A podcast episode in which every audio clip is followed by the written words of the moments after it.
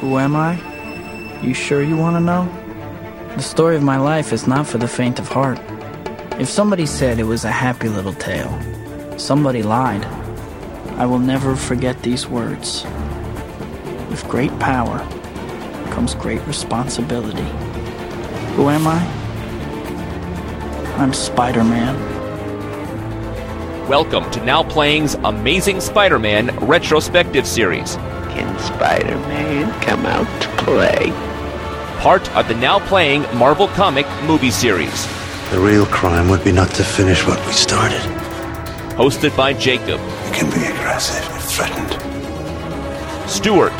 He's one of Midtown Science's best and brightest. At least mm. like in his class. And Arnie. I've got a mind of the true scholarship. Come to NowPlayingPodcast.com every Tuesday and Friday for another Spider-Man movie review, ending in a week of release review of this summer's The Amazing Spider-Man. We're gonna have a hell of a time.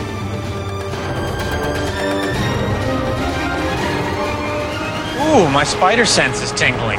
If you know what I'm talking about. But if your spider sense is tingling, it's because this podcast will have detailed plot spoilers and mild language. So listener discretion is advised. Go get him, Tiger.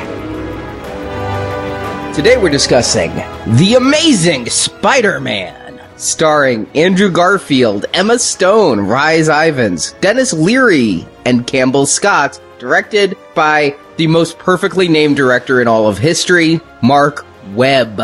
I'm Arnie, and I am the Lizard King, and I can do anything. oh wait, that's Jim Morrison, not Rise Ifans. Stuart in LA. And this is the host that does look like the mayor of Tokyo, Jacob. And we have reached the end, not only of our Spider-Man series, but of every Marvel movie. Just to date, though. Just to date. No, no, no. Don't talk about the future. We have uh, set up and accomplished more than I thought I was capable of. I mean, I never thought I'd walk again, and here I am sprinting through the ribbon at the end. This is incredible. I'm overjoyed that we've reached this moment. That's what's amazing to me at this point. I have watched every Marvel movie. I'm some kind of expert at this point. you went from newbie to being a learned person in your social circle to discuss superheroes of Marvel. Sometimes it will come up in conversation. I'll be like, no, no, no, no, no, no. no that happened in Howard the Duck. That did, you know, like I can actually do that now. And people look at me strange because I can be authoritarian about these kinds of things. But I appreciate that. This has been quite a learning experience. And because of our thoroughness, we have gone through everything that has been filmed with short of, I think, a Power Pack half hour TV episode, we did it all. And now we're at the end of Spider Man.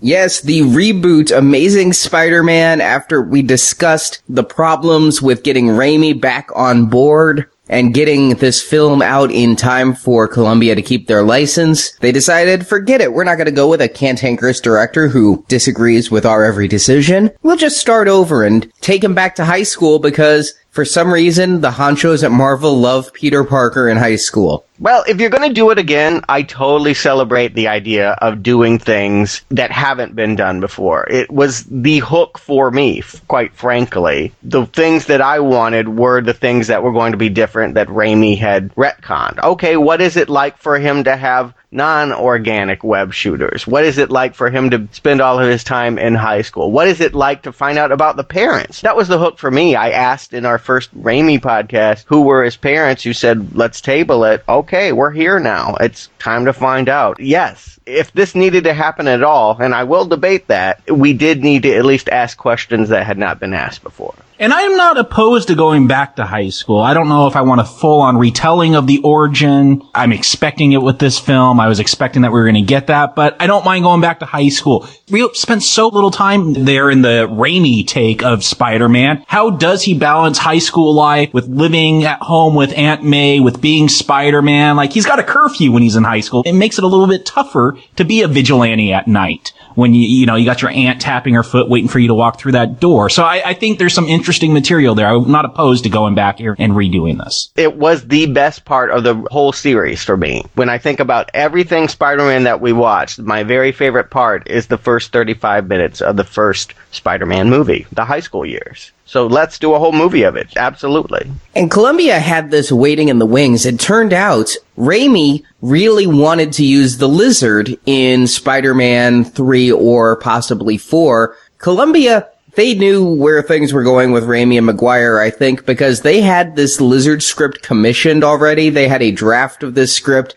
sitting there while talking to Raimi about other movies and finally was like, no, you can't use the lizard because we have a total reboot planned with a script with the lizard, so use someone else. Wait a minute. They had a script of the reboot that they were like, we're going to be making this while you make Spider-Man 4? They just had it sitting in a vault, so when he walked away, they had something ready to go. Ah, okay. It's like dating your second wife while still married to your first. Isn't that why you usually have a second wife? Mm. that's what, that's what leads to that. But here it is, five years after Spider-Man 3, which got three not recommends from us, but history has been harder on it than we have. I believe people remember it much as the debacle Stuart was expecting, rather than the misfire it truly was. So the Amazing Spider-Man had some work to do to swing back to the heights of Spider-Man's peak. And not only that, but they had to downplay the years of negative press for the musical. I mean, in between, Spider Man was swinging on Broadway. It really looked like he had swung right over the sh- proverbial shark. When Spider Man is singing on Broadway, the fans have to be worried, and that production had a notorious history getting on stage. I guess it's considered a success now. It's still running at any rate, but I know that they were, yes, fighting bad impression. A bad taste from a third movie, a Broadway musical plagued with problems, and yeah, a whole sense I get from everyone, anyone I've talked to, as to, well, why do it again? Too soon. That really permeated the culture of why do we need this again? Toys, little kids love Spider-Man. It's no mystery to me why they wanted to get this going again so soon in the theaters. I mean, the Spider-Man films, as far as just a commercial success pushing Happy Meals and toys and boys underwear, it was huge. I know why they want to get another one out there. And I just hope as they're pushing it out, they're taking care to, to craft a good film, to realize what's happened since 2002, how the superhero genre has changed. And, you know, we talked about how optimistic and bright and uh, wide-eyed, at least that first Spider-Man movie was. And can you translate it now that we've had Nolan's superhero films, X-Men First Class, even Iron Man, where they've just taken it a different direction. They've made it a little bit more gritty. Can they take this happy-go-lucky character and bring it into this new kind of movie take on our superheroes? And do we want them to? I was one of the ones saying too soon. Not too soon for another Spider-Man film, but too soon for the origin story. And when they announced they were doing a reboot, if you go to the forums, you will find me putting my stick in the sand saying there is no way they're doing an origin story. I fully expected the soft reboot of Ray Stevenson's Punisher, Ed Norton's Hulk. Because why would you retell the origin story? That is too soon. I realize it's 10 years and maybe I'm an old fuddy-duddy for saying it is too soon because I know a lot of our younger listeners who are probably way too young to be listening to most of our shows anyway don't even know Raimi's film. But for me, the origin story had been told as closely to the 616 universe as you could. It seemed honestly the perfect origin story. Why would you do that again? Another Spider-Man movie? Yes. A new Spider Star? Yes. Taking him back to high school? Fine. But I expected it to be a retool, not a total let's start over like three previous movies didn't exist reboot. And yet that's what they did. I couldn't believe it. As we talk through it, we'll see if I think that was the right thing to do. But I said they did it as if the three other movies didn't exist. Don't you guys kind of feel like the shadow of Raimi looms large and everything they do here, they're like, well, he did it this way, so we can't. Oh, I totally got that. And we'll get into it, especially with the retelling the origin. I'm like, are they going to do the wrestling? The whole time I'm thinking about the way Raimi did it, especially the way how tight and how compact and efficient he told that origin story. It was in the back of my mind the whole time and it affected how I viewed this film and my judgment of this film. Yeah, I agree. If you've been following us and rewatching the movies, as I've been watching them really for the first time, the redundancy becomes even clearer. I mean, I do feel like they were up against a giant wall, and yes, a lot of choices seem to be made, not because it would be the best way to tell the story, but it would be so much different than what had already been done. So, Arnie, why don't you tell them what they've done in a plot? Richard Parker was a scientist at Oscorp, working with one-armed scientist Curt Connors on DNA research, combining the DNA of animals with humans to cure diseases, Connors hoping to regrow his own missing arm. In his research, Parker does some unethical human trials. It's possibly inferred that it's on himself, but his research leads his home to be raided, so he puts his son Peter in the care of his brother Ben and his wife May while the Parkers go on the run. The Parkers are killed in a plane crash and Peter is raised by his aunt and uncle in a loving home atmosphere, but Peter is a bit of an outcast in school with few friends. When a basement leak uncovers Peter's father's briefcase, and within it a secret Oscorp file, Peter begins research into his father's old lab partner and heads to Oscorp to find out more about his father's work. Sneaking into Oscorp, he meets Connors, and snooping in a room full of spiders, Peter is bitten, and that bite transfers into him the powers of a spider. Strength, agility, spider sense, and the ability to stick to walls. Concerned about this, he goes to Dr. Connors, revealing himself as Richard Parker's son. Connors tells him about the research and the problems with stabilization, and Peter jots down a formula he saw in his father's file, and Connors works with him at night after school in the research. Meanwhile, Peter uses his new powers to get back at Flash Thompson, the school bully who picked on him, and his newfound confidence has him start dating Gwen Stacy, who interns at Oscorp, but when he's refused some milk at a convenience store for being two cents short, things change in Peter's life. The next customer robs the store, tossing Peter a free milk, and Peter lets the robber go. But in the chase that ensues, the robber pulls a gun. Peter's Uncle Ben, who was taking a walk after a fight with Peter, sees the gun and tries to take it from the robber, and Ben is shot and killed. Grief stricken, Peter goes on a hunt for the blonde man with a star tattoo on his wrist who killed his uncle and takes out a large number of criminals in New York City, but does not find the killer. When one thug shouts, I know your face! to Peter, he dons a mask and continues his raid. Finally, he creates an entire spider suit and develops a mechanical device that can shoot strong web-like strands. But his vigilanteism attracts the attention of cops, including police captain Stacy, Gwen's father, who calls a manhunt for the masked crime fighter. But Peter still dates Gwen, revealing his secret identity to the blonde. But at Oscorp, things are getting hard for Connors. With the formula stabilized, company head Norman Osborn wants to rush into human trials. The old man is dying and hopes his research can stave off death. And when Connors refuses, his job is threatened, as is the hope of using his own research to regrow his arm. Desperate but unwilling to use VA hospital patients as subjects, Connors injects himself. His arm grows back, but soon he starts to transform further into a raging, tall, strong lizard. His brain clouded, Connors sets up a lab in the sewer and develops a gas that he can use to turn all of Manhattan into resilient lizards, and his rampage through the city can only be stopped by Spider-Man. Spider-Man tries to get to Oscorp to stop the lizard, but is stopped by Captain Stacy and shot in the leg. Captain Stacy finds out Parker's identity and lets him go to stop the lizard, but injured, Peter can't make it. But a teamster, whose son was saved by Spider-Man in an earlier lizard attack, gets all the construction cranes in the city to line up, giving Peter an easy web line to Oscorp.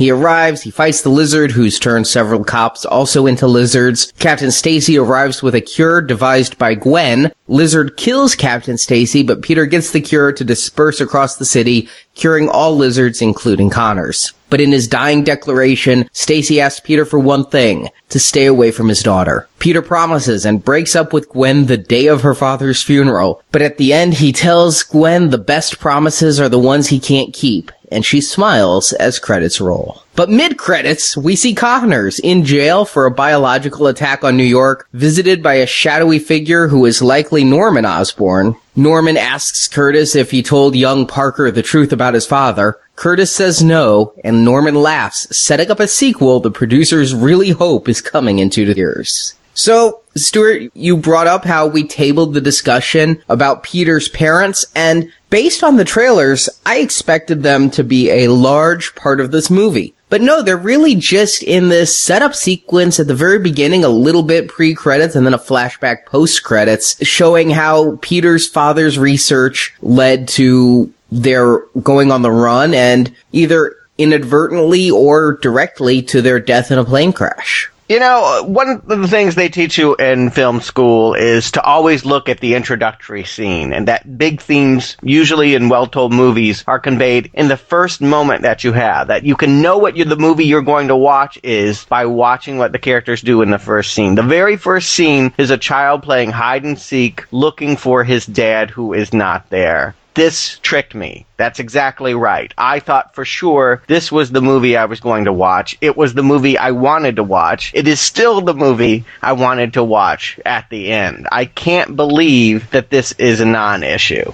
Yeah, my whole take, seeing the previews and the things I collected on the internet, reading about the film, this was about Peter discovering the secret about his father or his parents. And it's set up in the beginning. We got hide and seek. He's looking for his dad. There's some mysterious documents. They go in hiding. And now I gotta wait till the next movie. As you said, Arnie, we'll learn about the secret in that hopeful sequel based on this post-credit scene. You're right, Stuart. They set something up that doesn't play out through the entire film. I think you pegged it, Jacob. The plan on this being not the story of the movie, but the story of the series, the trilogy, because this movie does begin Peter's search for his father and Peter's discovery, and that end credit sequence tells us the next movie will continue that story. So Stuart, I think you're dead on. It's just not what you got in this movie because they took some cues from their big brothers at Marvel. They didn't make one movie. They set up a universe. This is where I know that television is ruining films now. After Prometheus and this, the whole idea of, oh, we'll tell you next time, tune in next week, is a real TV mentality that is seeped into the franchise world. And now people don't feel pressured to actually tell the stories they've been promising in a self contained two hour movie. It infuriated me in Prometheus, and I'm pissed here, too. It's not a great realization. At some point, Sally Field has some line about secrets have a cost, and apparently it's not $19 plus concessions because I paid that to sit in a Limax theater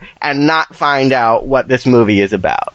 Furthermore, I'm watching this. How is this going to set itself apart from the Raimi films? Fine, retell the origin, but add another layer. And I thought they were going to do that with the parents, the secret behind the parents. No, you, you teased me. You're a tease. Uh, you're right, Stuart. You got 20 bucks out of me and you're hoping in another couple years you'll get another 20 bucks out of me. I think I got everything I needed out of this. I think they're trying to play coy, but I don't think there's anything not told here. Truthfully, I think that they robbed of all possible sources Ang Lee's Hulk. What I think they are telling us here is Peter's father experimented on himself. It passed genes to the son.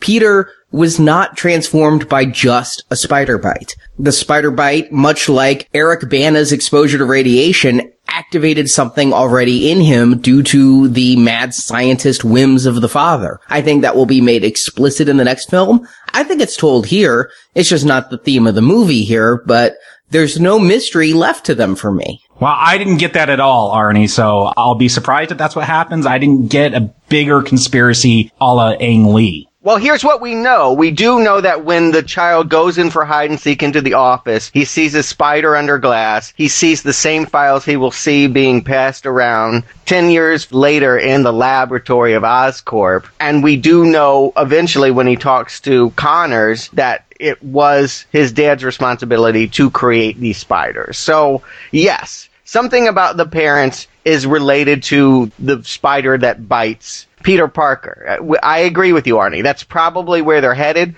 But even if that's the case, there's a whole mystery as to their fake death. You know, he internet researches and finds out that they were allegedly killed in a plane crash. But clearly, when you cast someone like Campbell Scott, you're going to ask them back to play it in future movies. Where were they? I really thought that it had to be a reunion. I really thought that we would get some clues as to at least where they were in the world. I think that Yes, they will come back in future sequels. I do think they're dead, but they don't have to be. I thought that they did die in a plane crash. If you go back to the Amazing Spider-Man comics, Peter's parents died in a plane crash. They were dead. They were actually spies for S.H.I.E.L.D. Oh. Who did missions against the Red Skull.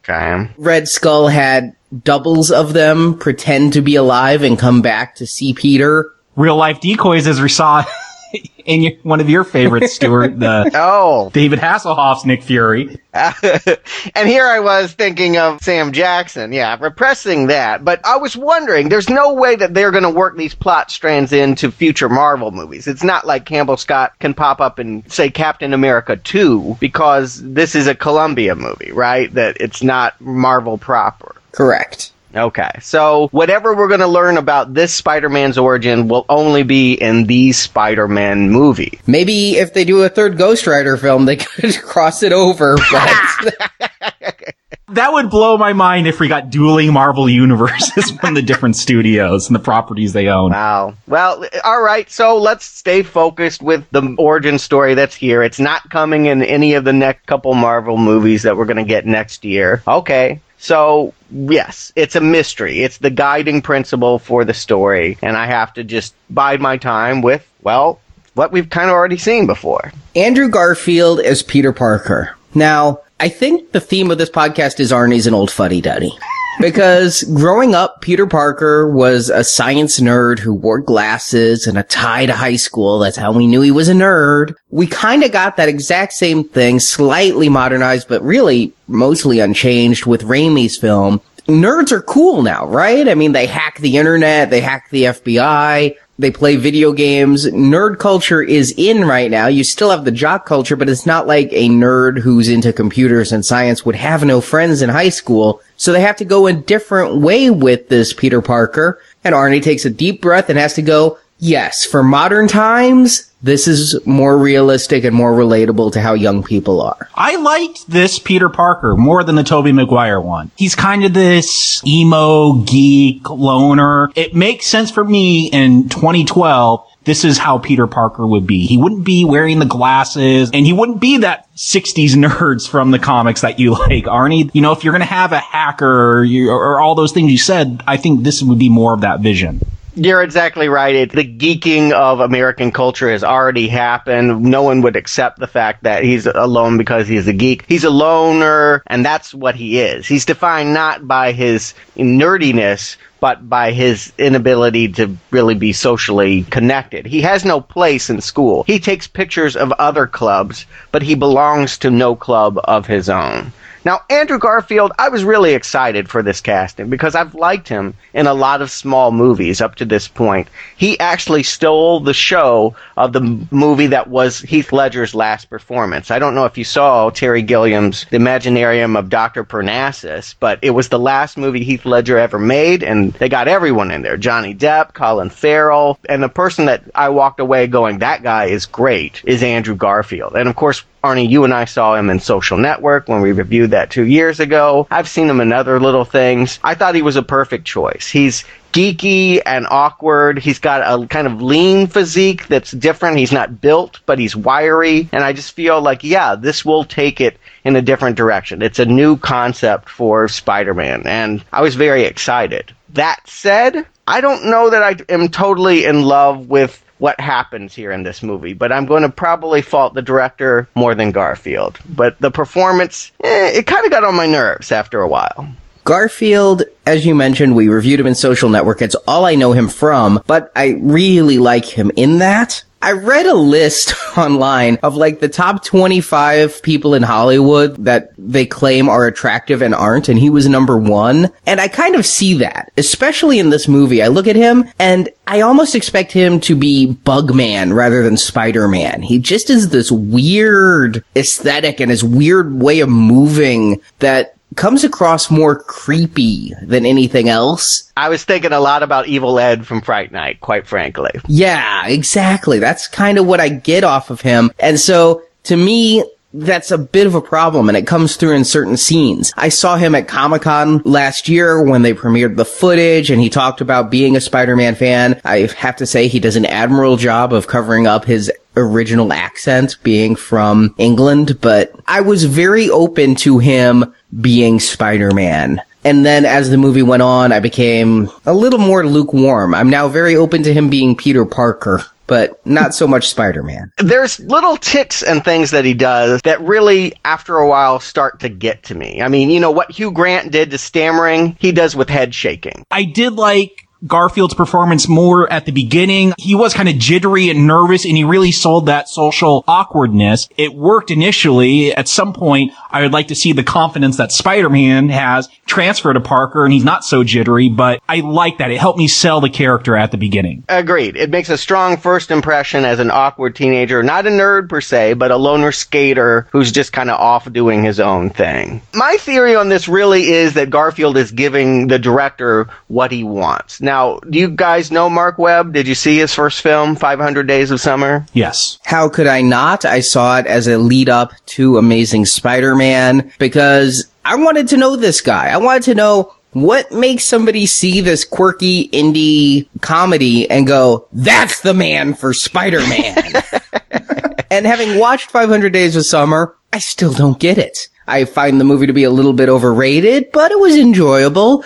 But nothing about it says action. I can see a lot of parallels though between what's done in that movie. Yeah, I've seen 500 Days of Summer. I don't get what all the hurrah was for it, but yeah, kind of a weird choice to get that director and bring him over to your summer blockbuster. I, I'm not sure what they saw there. I think why you would hire Mark Webb is that you want to bring the romance to full bloom. That if you're going to bring him into Spider-Man, he's going to suddenly make the drama the centerpiece. That it's really going to be about the character relationships. That it's going to feel more like Say Anything than it is Sam Raimi. You know, this was a man that really, I'm going to credit him with foisting Zooey Deschanel on the American populace. Now, she's super huge now because she's on a TV show being the quirky girl. I feel like that was started really in that movie. And I feel like he's trying to do the same kind of quirky, cute with Andrew Garfield here. And someone should have told him somewhere in the middle of the movie, you're making a Spider-Man movie and lay off on some of the ticks. Yeah, because, well, Zooey Deschanel, I don't know. She always kind of comes off as quirky to me. I first saw her in Elf, and I just see her carrying the same shtick all the way to television. Oh, absolutely. I'm not saying he created it for her. I'm saying he popularized the idea that she is the ideal woman in that movie. Oh, yeah, yeah. Here, maybe it's because it's a guy, but it just comes off a little bit creepy. it comes off a little, do you want some candy, little boy? you know what I wanted from him? Later, when he puts on the suit, he's to get all smart mouth and funny. I wanted to see some of these early scenes. When he takes on Flash, I wanted him to mouth off. I wanted to see him not just stand up for the little guy. I wanted him to say crap because I felt like it would be within the character to feel like he could get away with saying stuff that was provocative. And I don't think they do that because that was Spider-Man's shtick. He's a nerd in real life, but when he puts on the mask, he becomes this other person. Now, with the way they play Peter Parker here, I don't think you're wrong, Stuart. I definitely see the Garfield Parker as being more mouthy than the traditional comic book version. I like the fact that it's the mask that frees Peter to do it. We talked about it before it's this alternate persona the mask frees him to be. So I don't mind not seeing that in Peter. When we get to Spider-Man, we'll see if I like what they do with it. But in these early scenes, I like Peter enough. I find him a realistic portrayal of the outcast. The fact that he stands up to Flash at all might be unrealistic. I almost would have preferred him to be so passive, so weak that he doesn't, but it shows he's a good person who always stands up for the right, which helps explain why later on he'd become a superhero. And it gets him talking to Gwen. Let's face it, they want to introduce the romance and early. Before he's Spider Man, he's in love with Gwen Stacy. Emma Stone, another hot property. I've seen her in a lot more than I've seen Andrew Garfield in. Superbad, Zombieland, Easy A, I even saw just because she was in it. It did not get me to go see The Help. I did see the help. I think that's the only one I've seen. No, I saw Superbad too. I like her. She's one of those that I like her more than the movies I've seen her in. I do feel like, like Garfield, she has a real star on the rise presence. That one day she's going to be huge, and maybe this is going to be the project that gets her there. I can see why you'd cast her. She's absolutely adorable. Yeah, I've always enjoyed her and what I've seen her in. I always get this vibe off of her like she's Lindsay Lohan if Lindsay Lohan didn't become Lindsay Lohan. yeah. she's the successful version of that. But I've always enjoyed her. She's always added to the films I've seen her in. She's never taken away or distracted me from them. I always felt much like Zooey Deschanel, she kind of was one note, just had this brazen Emma Stone performance in every movie I've seen her in. But here, I think she really delved into something else, being the bland love interest. You think bland? I'm going to credit her with having the best relationship on screen. That I feel like the best scenes in this movie are between Garfield and her. And I don't know that they should be, but they are. oh, don't get me wrong. The two have great chemistry. I buy their love story. I buy their affection for each other. When I say bland, I'm referring to the character and that she doesn't bring her usual brazen self. Instead, you get this. We talked about it with the last Gwen Stacy, Bryce Dallas Howard. She's this super attractive and super smart scientist. Everything kind of a Mary Sue type. Yeah, I'm going to side with you on this, Arnie. I like the relationship. I love this relationship. It's the strongest relationship I've seen in the Spider-Man film. But she's 17 and running the internship at Oscorp. okay.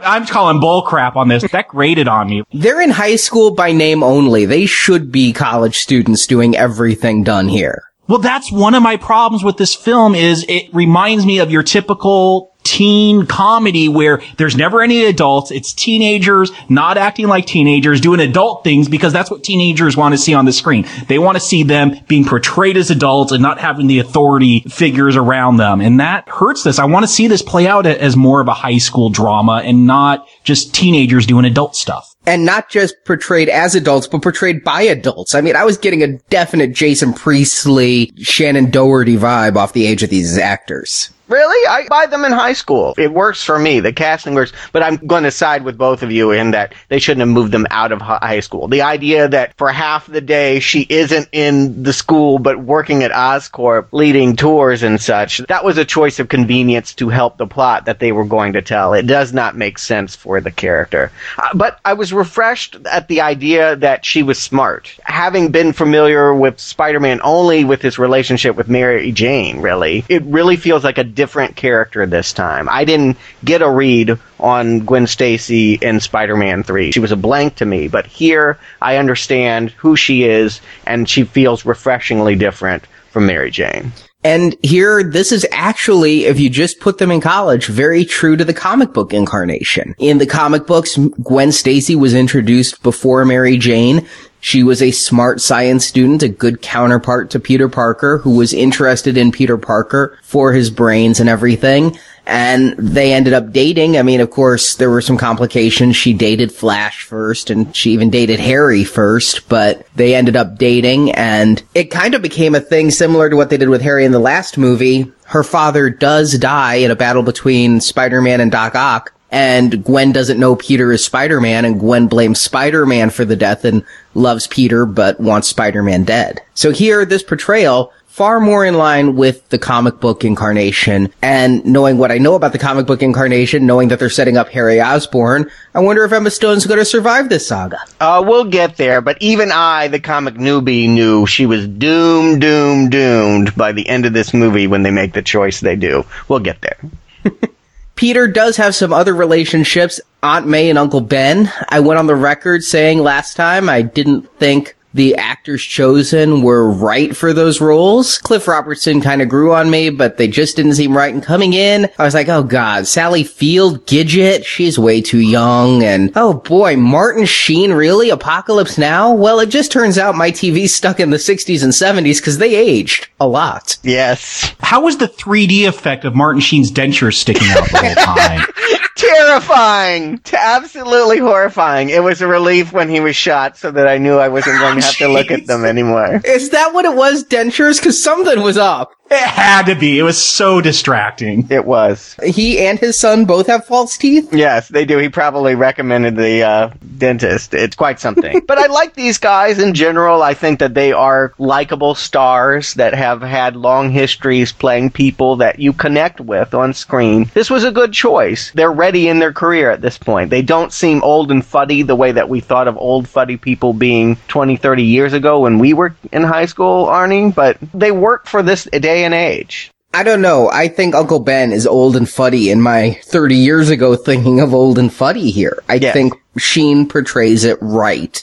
Yeah, I- this is where I guess a departure from the comics that doesn't work for me. Maybe I'm bringing too much baggage of what I think of Aunt May. Uncle Ben here, Martin Sheen, he worked fine. That fit the picture. But Sally Field, I never bought her as Aunt May. Maybe she just wasn't active enough in this film. So much of it seemed to, to be about Ben and his speeches, and she's just in the background, you know, handing out shopping lists most of the time. Well, admittedly, she never has uh, an illness where Peter has to run her her medicine. She is a non-entity for most of this film. She's a very passive presence when Ben and Peter get in a fight because Peter didn't pick her up from work. She's the one like, don't make a big deal out of it. The whole time she's just trying to be a peacemaker. But that said, I buy her as Aunt May and it's mostly the voice. And I don't know if it's an affectation or if there's something that happens to everybody when they reach a certain age and their voice just clicks and now they have the old person voice. she has the old woman voice here. I wish they had more to do here. I mean, being familiar with the other movies, I know that Ben's greatest role is to be the martyr and the inspiration for Peter. And so, unfortunately, this first hour is just waiting for the vultures to swoop in and to take care of him. John Malkovich is coming? no, but it really does feel like this is just waiting to die at this point. Unfortunately, I don't think that he's going to do anything of interest until that because that's the only thing that really defines him as a character. Sally Field, even less so. Exactly. She is the person that is waiting for him to come home, that is concerned that he's in trouble, but who is doing nothing about it.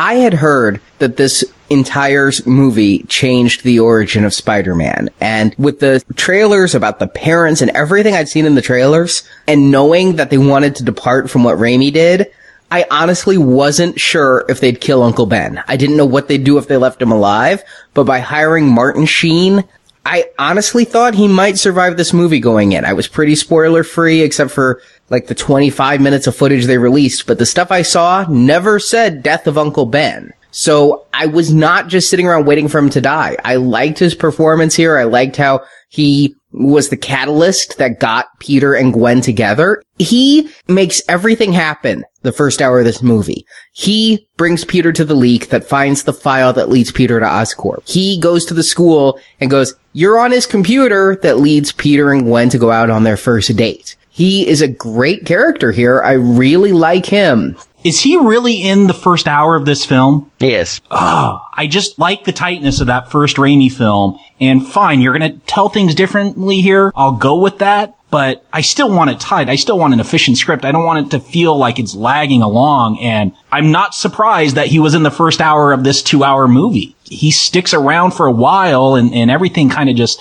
lazily goes by here. It's actually two hours and 15 minutes, and I was looking at my clock. Now, I don't think it's very healthy to compare this to Raimi too much. It's it's almost unfair. They were given the task of having to follow up a really great origin story. I'm not expecting it to be as good, and guess what? It isn't. It's slower. It's not as compelling. It feels familiar. I'm just not invested the same way. What I am doing is biding my time until they can be freed of this origin story. If it takes an hour, okay, fine. But I am waiting for this first hour for them to get through this so I can get to the movie that I wanted to see. The thing that is new. I went ahead and I did see this twice for this review because I had to watch it once, completely pure, and have my reaction. But I had to go in a second time and overly intellectualize it and wonder what would this movie be in an alternate universe where Raimi had never made three films. Mm-hmm the shadow of Raimi is what damns this movie because I think if we weren't comparing it every moment of this first hour to,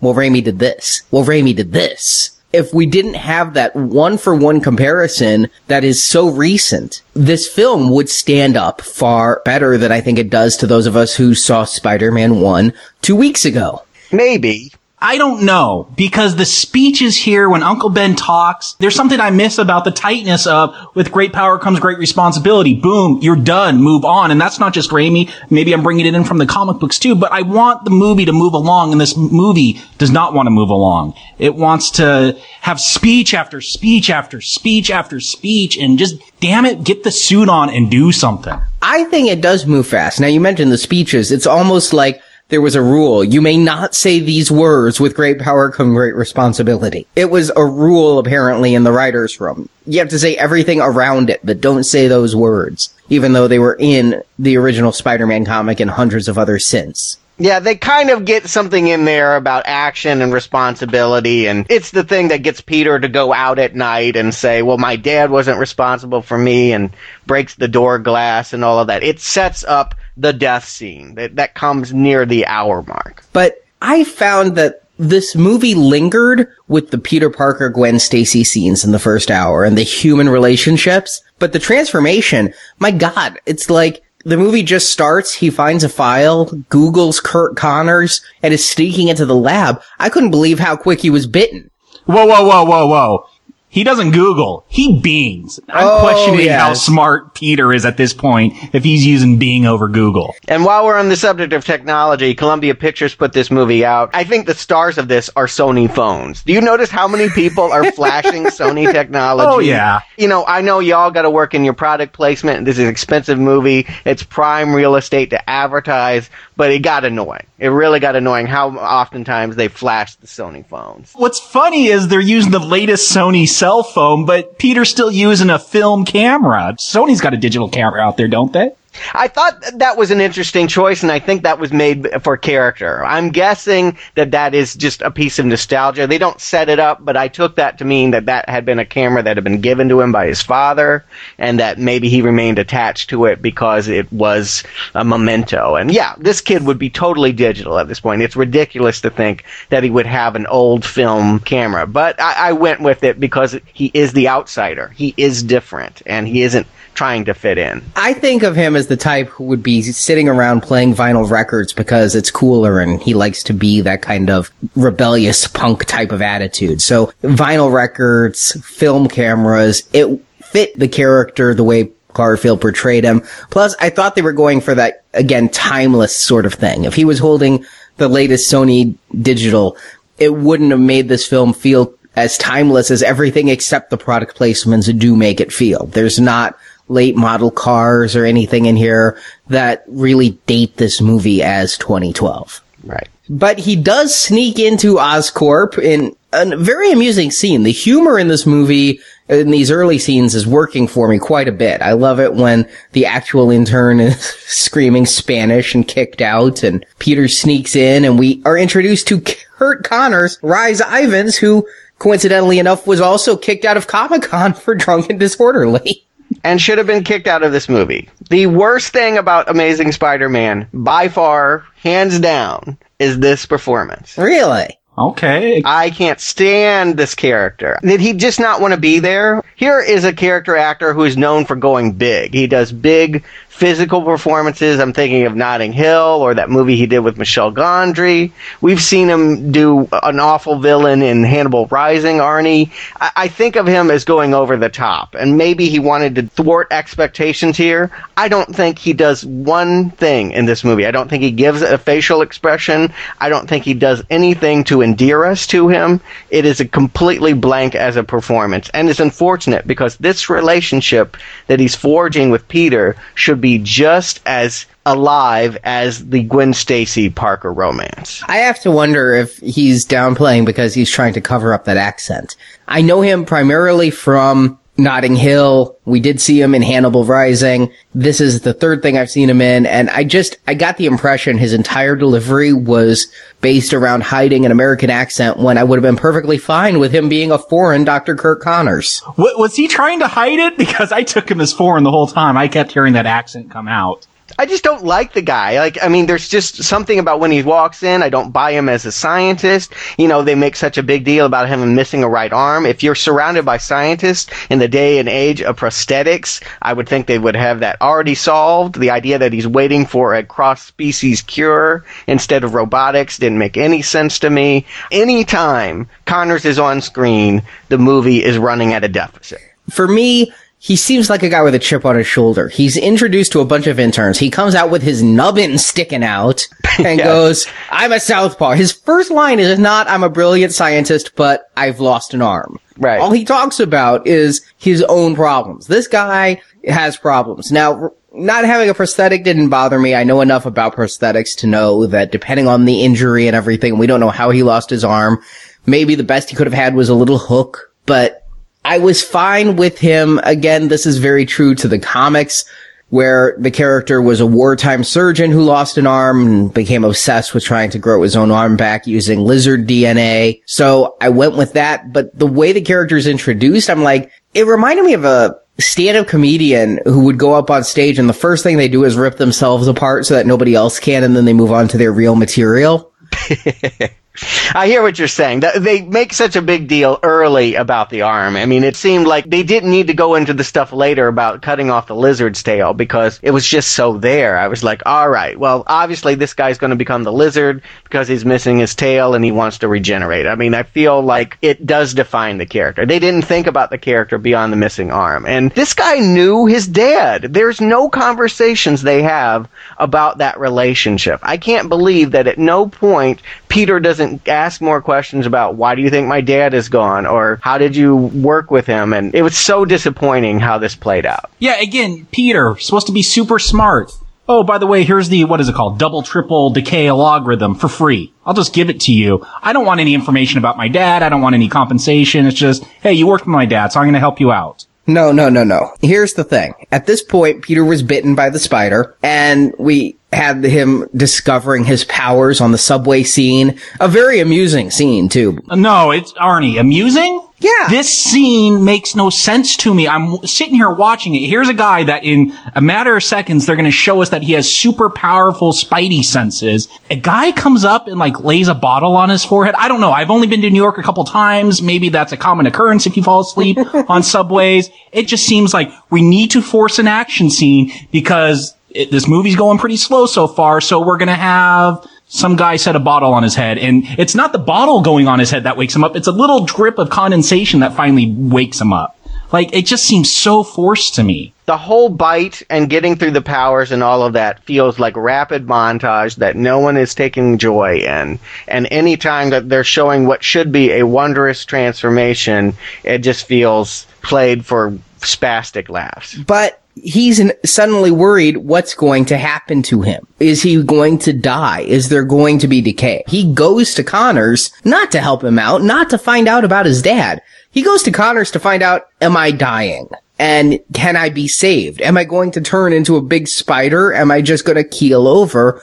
What's going to happen to me? And the key to that is in the research his father and Connors were doing. And so when Connors says, I'm stumped on this problem. I take it as Peter offering it up and even taking part to find out what the hell is happening to me and can I be saved? What is happening to him? What do we know about the spiders? What can you explain to me? Because I got nothing out of the blue room that's spinning all of the little arachnids. I, I had no idea what was going on there. I don't want to keep comparing this to Raimi, but Raimi spends a few seconds on a spider bite. We see little things in the background. These are all genetic altered spiders. Here, what does happen? It's a big long scene about rotating spiders. I don't know what's going on. He sneaks in because he can tell it's a secret room and he wants to find out more about his father's research. He notices the double O bit that was in the file. So he's trying to find out more about his father's work. And his father was working on these spiders, the spiders that are in there. Now, it's later said in the film that Peter's dad broke ethical guidelines and did human testing. So the way I read all of this together is Peter's father either tested on Peter or tested on himself and passed it on genetically to Peter, and the spider bite activates in Peter the change. Peter is destined to become the Spider-Man. It's different completely than the actual Spider-Man story from the comics and Raimi's film, where it's just happenstance. The spider happened to bite him. The spider could have bitten anyone. Now it's a combination. He becomes special because of his father. But this room specifically, are these genetically altered spiders? Why is it rotating? Why are they crawling around? Like, are these just regular spiders and they're watching them spin webs? They didn't go into specific technobabble about them. I took it as these were special bred spiders and maybe hybrid spiders and things like that. What I take it to mean is that this strain of spider are the descendants of what Campbell Scott created. That they keep them special in a room because they don't know what else to do with them and they allow them to continue the experiments. And I just wish that I knew that what they had been working on. You know, again, for me, what could be offered here that is new and fresh and exciting is the science. I'm really cool with the idea that this could be a movie where they spend a lot of time in the lab and, you know, that we have geeks as the stars, that both Gwen and Peter are science geeks. They're smart kids. They're here. They understand the research. I want to understand it with them. I wanted to know these things. It was very frustrating when they kind of skim over this stuff and went, oh, you know, science, whatever. Spinning room, you pull a strand, bite, whatever. It just felt like, wow, you don't care about what I care about. I was wondering when he pulls that strand, I'm like, so does he spin webs from the back of his neck and then he needs mechanical web shooters also? I couldn't figure out what that was. Right. The spider remains attached to him from the bite. There's like a webbing. It's like it's creating a web out of the back of his neck and he finds it, you know, later when he's looking in the mirror. I, I agree. If he is genetically changed, should they have gone with the non-organic web shooters? And it was something he kind of stole from Oscorp anyway. It was Oscorp technology that allows him to have the web shooters that shoot. I was fine. Mechanical web shooters, biological web shooters, I'm not going to get hung up on it. I actually like these mechanical web shooters, except I thought he did steal them at first, but then they show like a FedEx box and he's watching a internet video about how you could buy this super sticky string to pull airplanes. Like, did he just order this from Oscorp? I don't know. But what I liked about mechanical shooters is this was a staple in the comics, is that he eventually runs out and he has to use his brains. He can't just spin webs anymore. And I, like, okay, they're totally going to set that up. It never pays off, never happens, but that's one reason I was excited for this because every superhero, they have to have their kryptonite. They have to have their weakness, something that's going to run out or something that can deplete them of their power. And so that's why I was excited about the idea of the mechanical web shooters. Never pays off for me. I wanted to see how they worked. I wanted to see exactly that. Where does he store the fluid? When does it run out? I mean, I wanted them to spend time on this kind of stuff. The stuff that Raimi skipped over. Here's your opportunity to fill in a gap, a big gap, and make it really your own. I mean, these are the opportunities being given to make you create your standalone Spider-Man movie, and they don't spend any more time on it than Raimi did. They're just, it's a wacky montage and we're done. You know, break up the bathroom and, you know, a little couple sticky finger jokes and it's over. We want Ben dead. I was fine with these power discovery things. I got a little bit of a footloose flashback when he's kind of dancing around the warehouse. What was the point of that scene? Like, that was just like, hey kids, we're gonna have a skating montage. I think that's it. Yep. Oh, okay, that was the point of it. Uh huh. Got to get that Coldplay song in there. I think it was Coldplay. But again, if you compare it to Raimi's, I felt like it wasn't doing it as well. But if you take it as its own, I'm entertained. I like it when he's balancing on one finger. I like it when he's learning his powers. No. I like his version of the scream. I like his performance here. It's adequate. It is entertaining.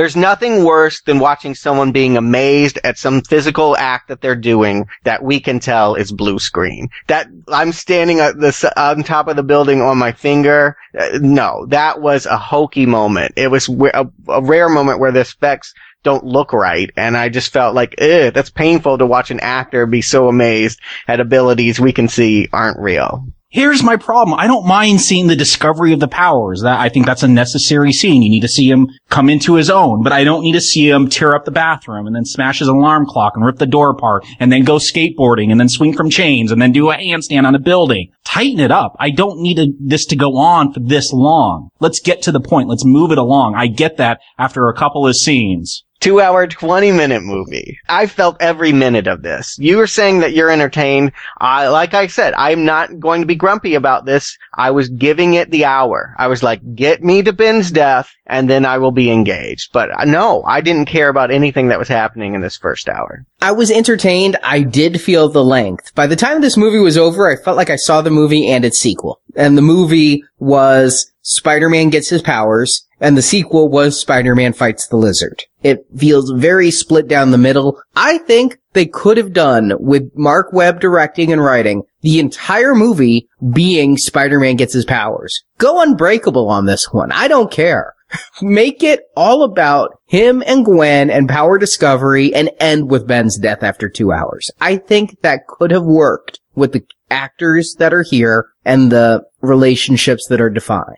In certain ways, I agree. It feels like it's not tight enough, but that's not tight enough given that they're trying to tell two stories in one movie. By the same token, I feel some of this is very rushed. We don't know what that spider was. We don't know all about the research. It felt like so much was going on. There's a scene where Peter gets back at Flash, which oof, the score on this by James Horner too. Sometimes it's great, but sometimes when it's bad, it's really Yeah. obnoxious. Bloop, bloop, bloop, bloop, bloop. Yeah. bloop, bloop, bloop, bloop, bloop. It was Horner definitely trying to channel John Williams, and I found myself a lot writing down about how much I was not enjoying the music in certain moments. The Flash scene was one of two horrible, horrible moments. I kind of like some of the other stuff, but when he gets back at Flash, which to me is another discovery of power scene. I just want to put it out there. It, this is, keeps going. at this point, I took it as his powers were discovered. He knew exactly what he could do. This is him with great power comes great irresponsibility. Right.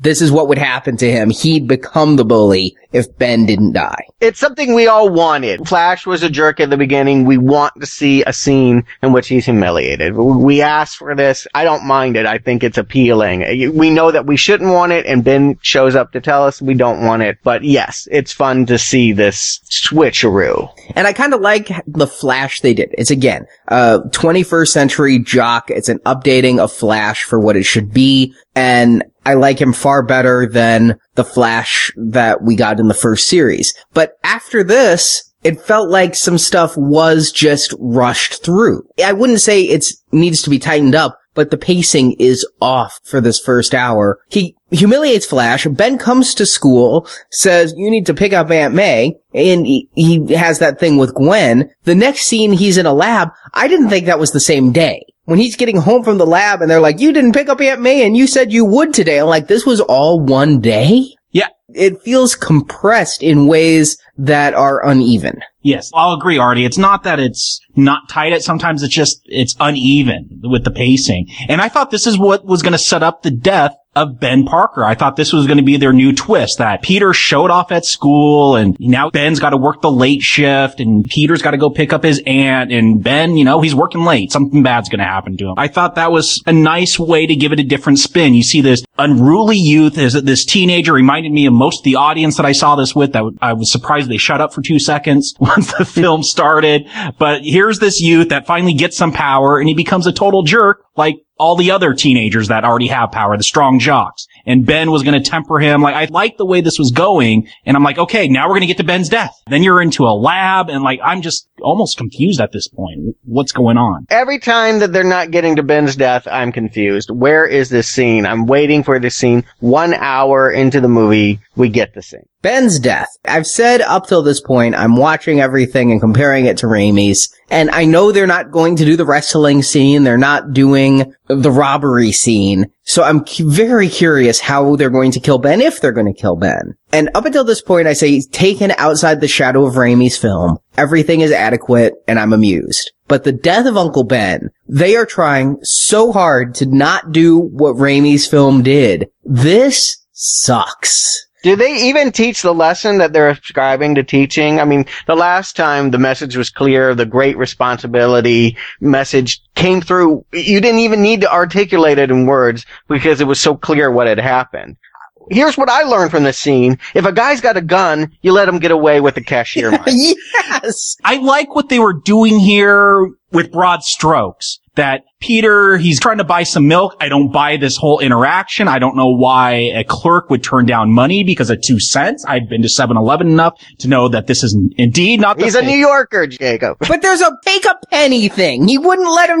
There's a $10 minimum to take a penny. Like, whatever. He's a New York cashier. I bought everything in this scene. I was fine with the scene. I'll take your word for it. I liked how played down it was. You know, I, as much as I enjoyed the wrestling stuff from Raimi's, I would have been shocked if we would have got a wrestling scene in this film. So I, I like that they gave it a different spin by these broad strokes, but then the burglar goes running out, falls down, worst burglar ever. I think he was already intoxicated when he stole the beer. His gun falls out and Ben goes to pick it up. Like, no, you just like stand aside and let this guy go. There was nothing we had seen from Ben earlier that he was going to stand up to bullies. We'd seen that from Peter. We hadn't seen that from Ben, and any common sense would say, dude has a gun, take a picture of him visually with your eyes and describe him to the cops later. Don't get in the way. Absolutely. Peter is not wrong for not intervening. Ben is wrong for thinking that he could wrestle a gun away from a thug half his age. Yeah, it makes Ben seem really dumb. Peter,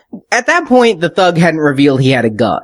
Peter could have said, hey, check your register, but he had no reason to. This doesn't teach me with great power comes great responsibility. This feels more like a got milk moment. And Ben dying, it's not Peter's fault, it's Ben's fault because if somebody pulls a gun on you, you go, yes sir, sir, would you like my wallet, sir? You don't try to wrestle it from them. It's a terrible scene. It's a mockable scene, but at least I have the scene now, and at least we can get past this. It was a relief to get through this moment. I kind of hear you. It's now we can get to Spider-Man. Ben is dead, but the way it's done is so poor. The worst. It doesn't teach a lesson to me. And it does set up though why Peter would become a vigilante. He becomes a vigilante not to just stop all criminals everywhere, not because he's burdened with this great power and great responsibility. He wants to get the son of a bitch who killed his uncle. And that I kind of go with. You know, it's funny. A lot of people said, "Oh, they're they're trying to make this into the Nolan Spider-Man," and I kind of brushed that off. I'm like, why? Because it's taking place at night. From what I had seen, it's still the cherry uh, shooting out witful dialogue Spider-Man.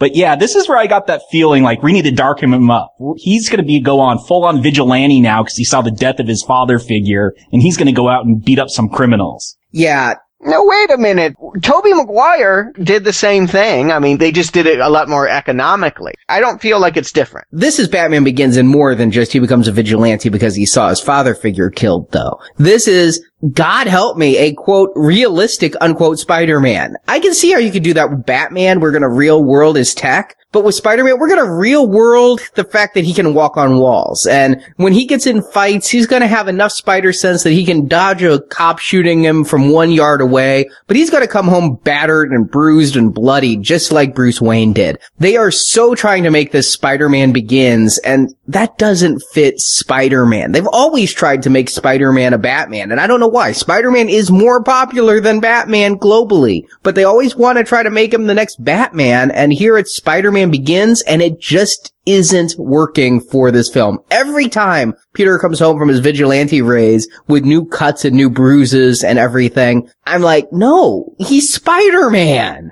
Batman's the trendsetter. Batman does it first is why. Spider-Man is always trying to catch up in the movie. Here's the thing with Raimi. Yes, Spider-Man goes after the guy who killed his uncle, or at least the guy we thought who, who killed Uncle Ben until we got to that third film. He dies. Spider-Man kind of scares him. He, he falls to his death. And then Peter realizes great power comes great responsibility and he starts using his powers for good. At this point, this character has not learned anything about responsibility. He's learned a lot about vengeance and we see it night after night after night after night. This is not a character that's going to teach the youth about becoming responsible. And to your point, when the muggers are attacking a woman and he goes to quote unquote rescue her, she ends up screaming from help from him. That kid's the freak. It is kind of scary to see him in these early scenes use his brand of justice. I don't think it fits the character, but I do like the action of it. Oh, I love parkour stuff. I wish they had done more of this. I know that we'll be getting into the special effects shots soon and talking about the swinging and all of that.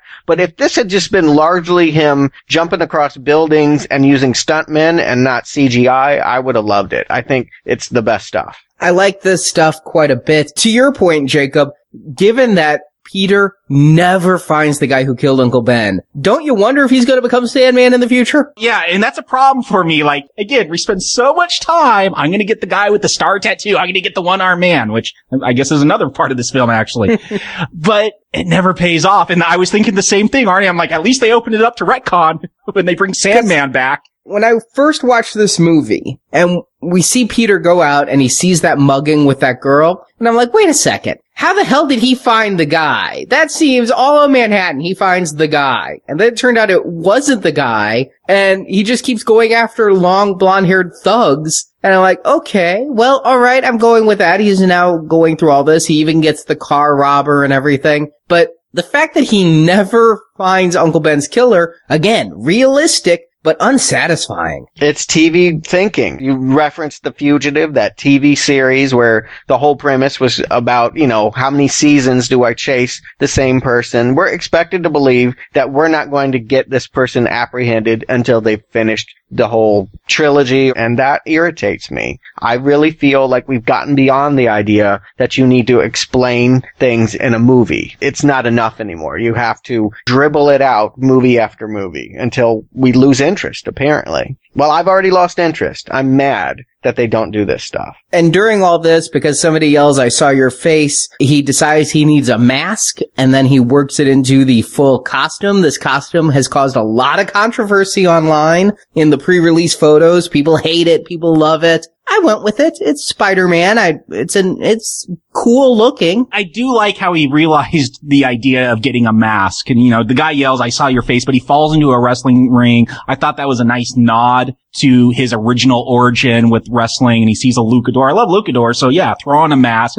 but then was there a point where he decided he needed a spandex suit? You spend all this time on montages of him bu- building mechanical webs and popping out sunglass lenses and sewing this mask. And then he just goes online and buys a suit. Huh? I love the suit. It's very sporty looking, so I guess it looks like something you might see in the Olympics. The feet of it almost do look like running shoes, tennis shoes. I, I love the look of it, but he bought some spandex, screen printed a spider on it, and he's done. I want to go back to Raimi and just don't give me an explanation then if that's your explanation. I don't think it's ever going to sit well with me. I'm fine with how they get us to the suit. I wanted to spend more time, as you're pointing out. This is all being done in montage. This was the stuff I felt like we should linger on. These were the moments that were important. This is the kind of stuff they already did in montage in Raimi's movie. This is an opportunity missed. Show us building the web shooter. Show us the light bulb as it clicks on when he realizes I need more than a mask. Show us these details. Otherwise, you aren't doing Nolan because Nolan always asks why and he gives you an answer. And this movie won't. I thought we were shown it. When he's swinging the chains, we see in Garfield's face the aha, I need to be able to swing through the city like that. And we get to see him watching the Oscorp little cartridges, which we saw a glimpse of earlier in the film, and he developed the own web thing. I thought I might have missed it when they said that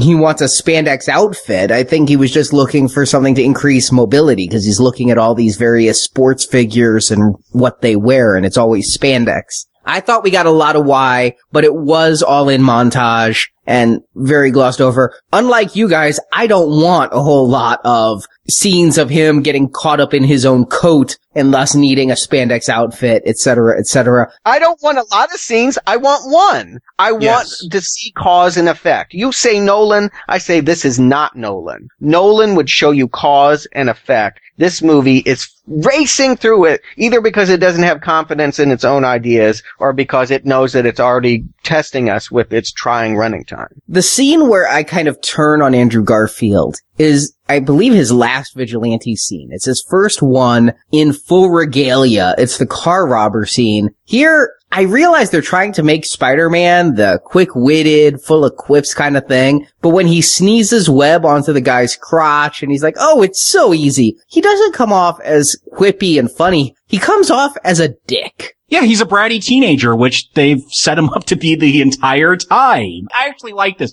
This is one of those scenes they released before the film came out. And it was one of those scenes that said, hey, this movie might have a chance. I've said I'm not a big Spider-Man fan, but I like that scene. I wanted to see something like this. Someone having fun, not the, I'm Batman voice, you know, someone that's having fun being a superhero. I don't mind that. So I enjoyed the scene when I saw it before the movie came out and, uh, you know, the film didn't change my opinion. I wish I got more of this, more of him being a smart ass running around. I like the scene. I'm glad that it is a scene and not part of a montage. And I'd like the note that it ends on, it underlines what you're saying, Arnie. He has gone too far. After he does the crotch, he slings it over his face. The guy is choking and he's watching the guy die and he has to think for a moment before he gives him some air holes there. It is a moment where he is learning the extent of his powers. I just don't know why he stops doing this for the rest of the movie. Because the lizard shows up.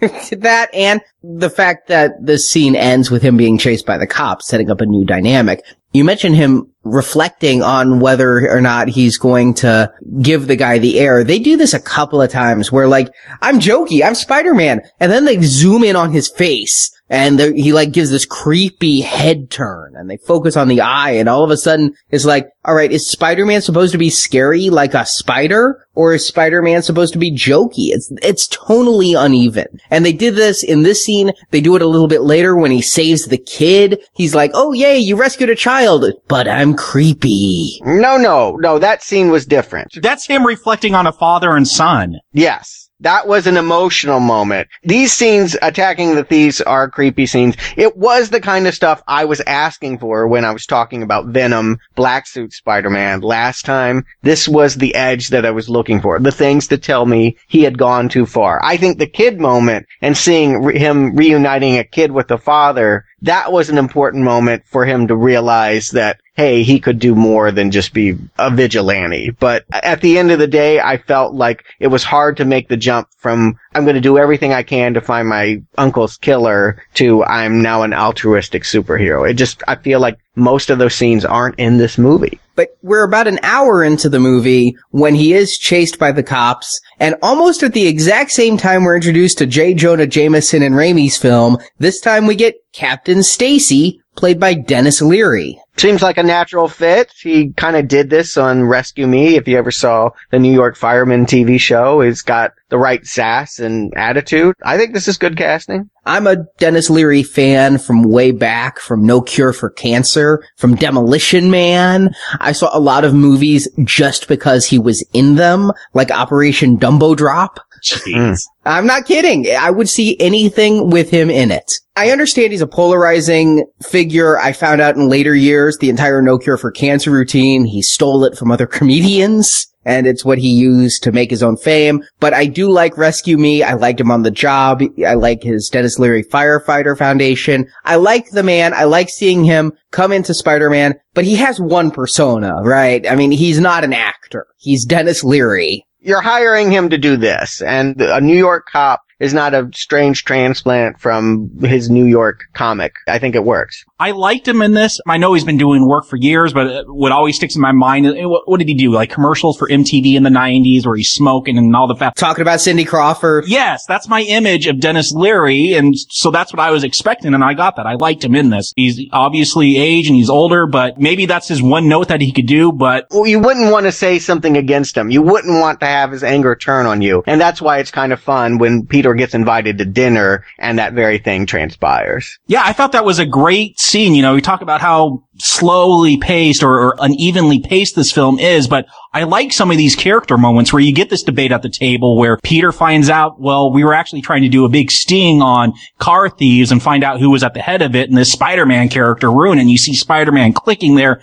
Oh, teenagers, we know everything. And then you get that light go on. Oh, maybe I don't know everything. Maybe like these moments like that. I wish there were more of them. I don't know what happens in between a lot of these great scenes, but there's stuff that happens in between that I don't remember. And then are we get great scenes like this one that really stand out to me? My thing with this scene is so many levels. First of all, we never understood why Jameson didn't like Spider-Man. Here, it is spelled out why Captain Stacy doesn't like Spider-Man, and we get that antagonistic presence. It's doubly good because it's his girlfriend's father, and how intimidating is a girlfriend's father, especially when you're in high school. The way he stands up to the girlfriend's father and talks back feels more 20 something, which Andrew Garfield is, than high school. Usually in high school, you're more fumbling, you're more nervous, you're more reserved, even if you are Spider-Man, I would think. But the one beat of this that doesn't feel right is when Denis Leary says, if we wanted the car thief off the street, the car thief would be off the street. And it was that whole sting. Why didn't Peter say, well then why isn't my uncle's killer off the street? Don't you want him off the street? That is the comeback to that. Yeah, I agree. But to me, that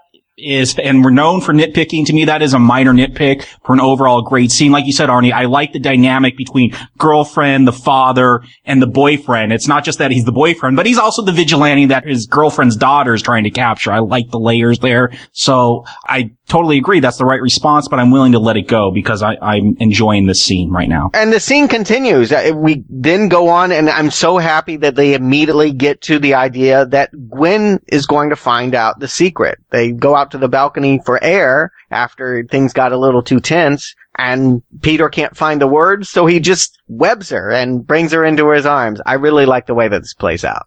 It's very 500 Days of Summer. I think I've been on the record that I hate when superheroes reveal their identities. But again, because this is still set in the high school Spider-Man universe, I'm willing to go with it. You know, you're this kid, you want to get the hot girl, you're going to take a risk. You know, you know this is going to impress her. We saw this in Kick-Ass when he finally reveals himself to get the chick. I'm willing to go with it for this movie. This movie's convinced me that these are actions that this Andrew Garfield Peter Parker would take. I mean, I just like the whole scenario. It, like sort of symbolizes young love. Now she's in on the secret and no one else in the rest of the world can understand their relationship. That's how you feel when you're 17 years old. And yeah, the fact that her dad is going to be persecuting Spider-Man, it, these are the relationships that really work in this movie. It's the triangle of Leary, Stone, and Garfield p- playing out that I really like. Yeah, it's working for me, again, like you, Jacob, because he's in high school. And he doesn't have that responsibility. This is his first girlfriend. He's wanting to revel in the fact of, that he's being accepted, and the Spider-Man's a part of that.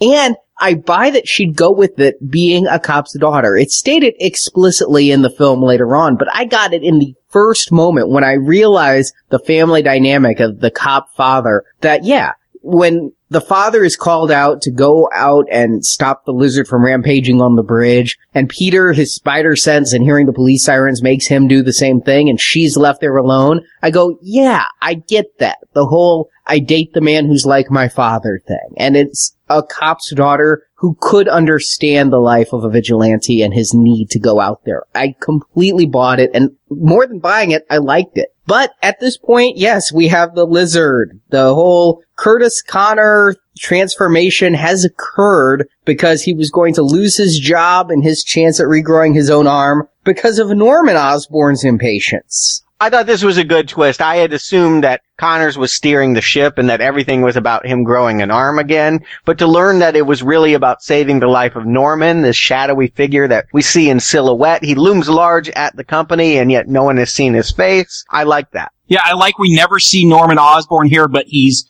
kind of controlling the action. He's the wizard behind the curtain, moving things around. Is he played by Guy Pearce? it just feels very Guy Pearce to me with the I want to live longer and This is taking place at Oscorp, and I'm like, well, where's Norman Osborn? Is he still alive? Is this this the company and he's passed on? He's not going to be in this new Spider-Man universe. So I like that they address that, and we don't see him, but he is a shadowy figure. So when he becomes the Green Goblin, I'm assuming in the next film, that's been set up here. That he's got not the most benevolent notions here. He's he's pushing scientific exploration out just so he can live longer.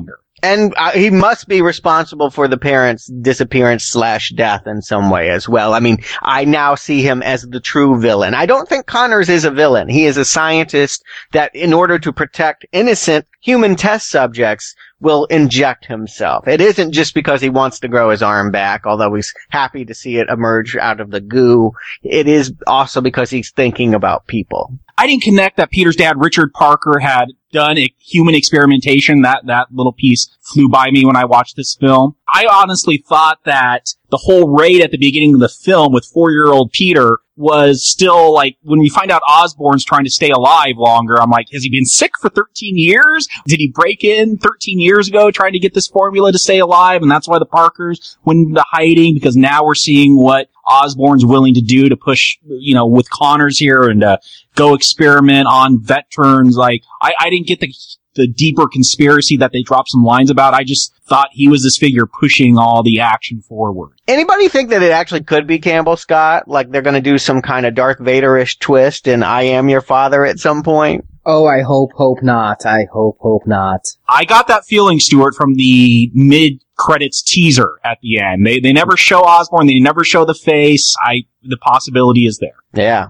Any possibility is there. You know, the voice is indistinct enough. They don't know who they're going to cast or what they're going to do, I think, but It was a distinct possibility. I'll put it that way. That came to my mind when I saw that ending scene. But we finally get the lizard. Now, this is the first time this villain has been on a live action screen here. I, I had seen him on the stage as an inflatable, thanks to Julie Jeez. Taymor, but I was curious to know what this creature was. I didn't know any history. I actually went back and watched the origin story from the 60s cartoon, just so I could know a little bit of something, and it doesn't really have any bearing on what we watch here. But what can you guys tell me about the lizard? I went back and I had to reread some comics too, because when I think of the lizard from comics, even though I've read him in so much, the iconic storyline has him as a raging beast. It was in 1990, Todd McFarlane's beginning of a new Spider-Man series just called Spider-Man and a series that later has been named Torment where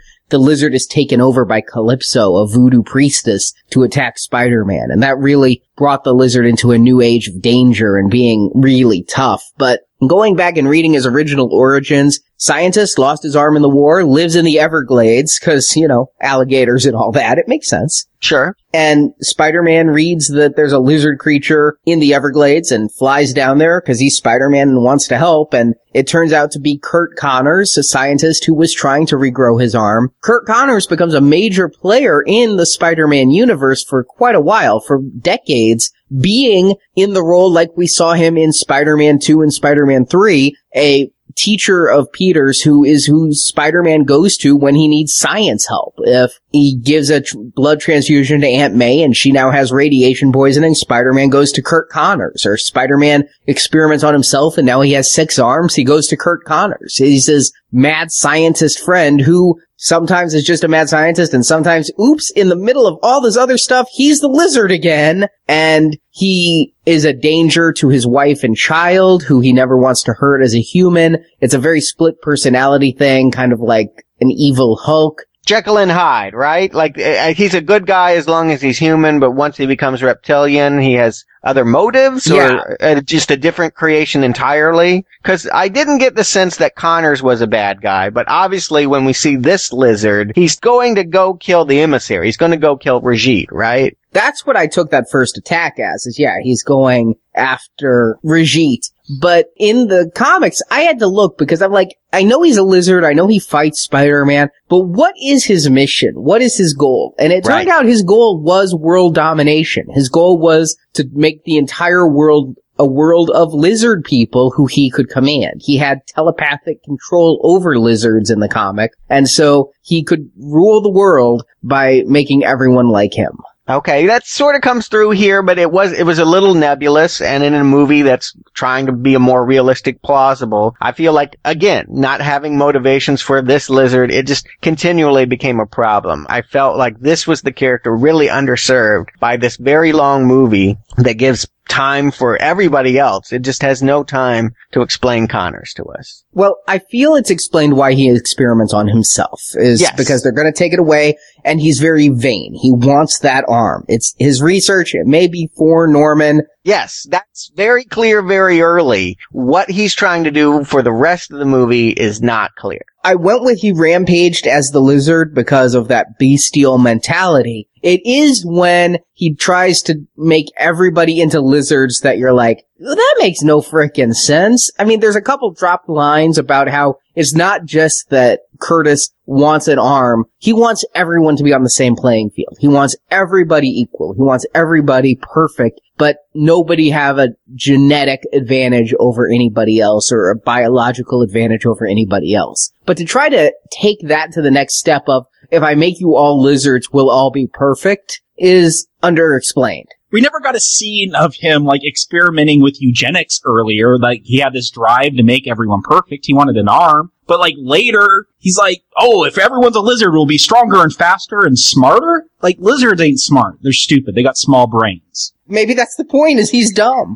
so he thinks he's smarter. Okay. But I went with it to the point of the lizard was clouding his brain even when he was human, but I didn't like that. It's a fourth enemy who is addled. We had Green Goblin, he was insane. Doc Ock, he was insane. Venom, he was taken over by the ooze. Now Lizard, he's insane. I'm tired of villains not intending to be villainous. Yes. And we even get the scene with the dialogue in his head and him talking back and forth with it. Uh, you don't want us to remember Raimi? Well, stop giving these nods to what Raimi did in his films then. They don't handle the villains any better than Raimi did, and that was always a problem for me in every Spider-Man movie, the way that Raimi gave short shrift to what should be major antagonists. I mean, I saw that, at least on paper, this should be the new father figure, that this is the father that can speak to me on a scientific level for Parker, and that Parker and him were getting to know what happened to his father by completing the research. That's what should have been happening conceptually, but nothing of, of that sort is happening in these scenes as it plays out. It just becomes, as someone points out, a dinosaur movie. It just becomes Jurassic Park. I honestly thought it was rather redundant, even in look, to the way that Tim Roth looked at the end of the Hulk movie. It felt like, what was he called? Abomination? I said that when I walked out of Comic Con last year is he just looked like Abomination. It felt like such a redo. And the biggest disappointment to me is we talked earlier about who is Spider-Man's arch nemesis, and he has such a great rogues gallery. I think more than any other villain, arguably Batman is number two, who has such a wonderful cadre of villains from which to pull. And I'm honestly wondering four movies in, could they ever get a Spider-Man villain right once? Is it because they're so good on paper, you just can't do them justice on screen? In a Spider-Man movie, you'd have to have a Doc Ock movie or a Goblin movie. Here, I feel it's handicapped by the fact that we're again telling a Spider-Man origin, and so much like the Green Goblin in the first movie, the supervillain feels tacked on and truncated. Do you think he had something to do with the parents' death? Do you think he actually had a malevolent hand? I feel like they could have told us a little bit. Like if he was the one that brought the plane down, we needed to know that in this movie. I think they tried to make Connors a good guy when not a lizard. I think they wanted a split where it's the lizard who's evil, Curt Connors is not evil. So no, I don't think he had a part in that.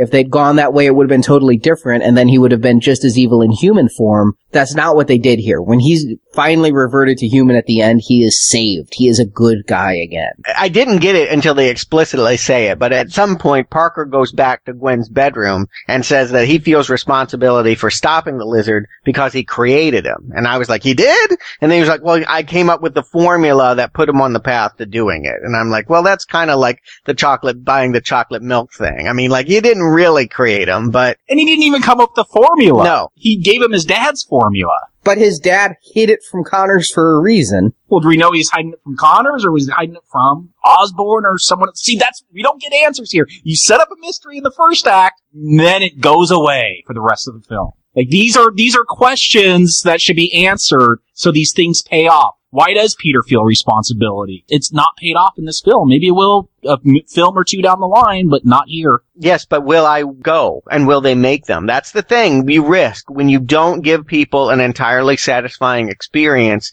Are they really going to come back two, three, four more times? And at what point are you finally going to relent and give them the crumbs? I don't know. I, I gotta say, we're now like an hour and 20 minutes into this, and I, it's not getting any better for me. I agree, but it's the second hour of this film where it becomes an action movie. We get four different fights with the lizard. The first is the lizard on the bridge, which we talked about, where he saves the kid, which was exciting. I thought that it was funny he only saved the kid. Rajit was still hanging from a car. Spider-Man didn't save him.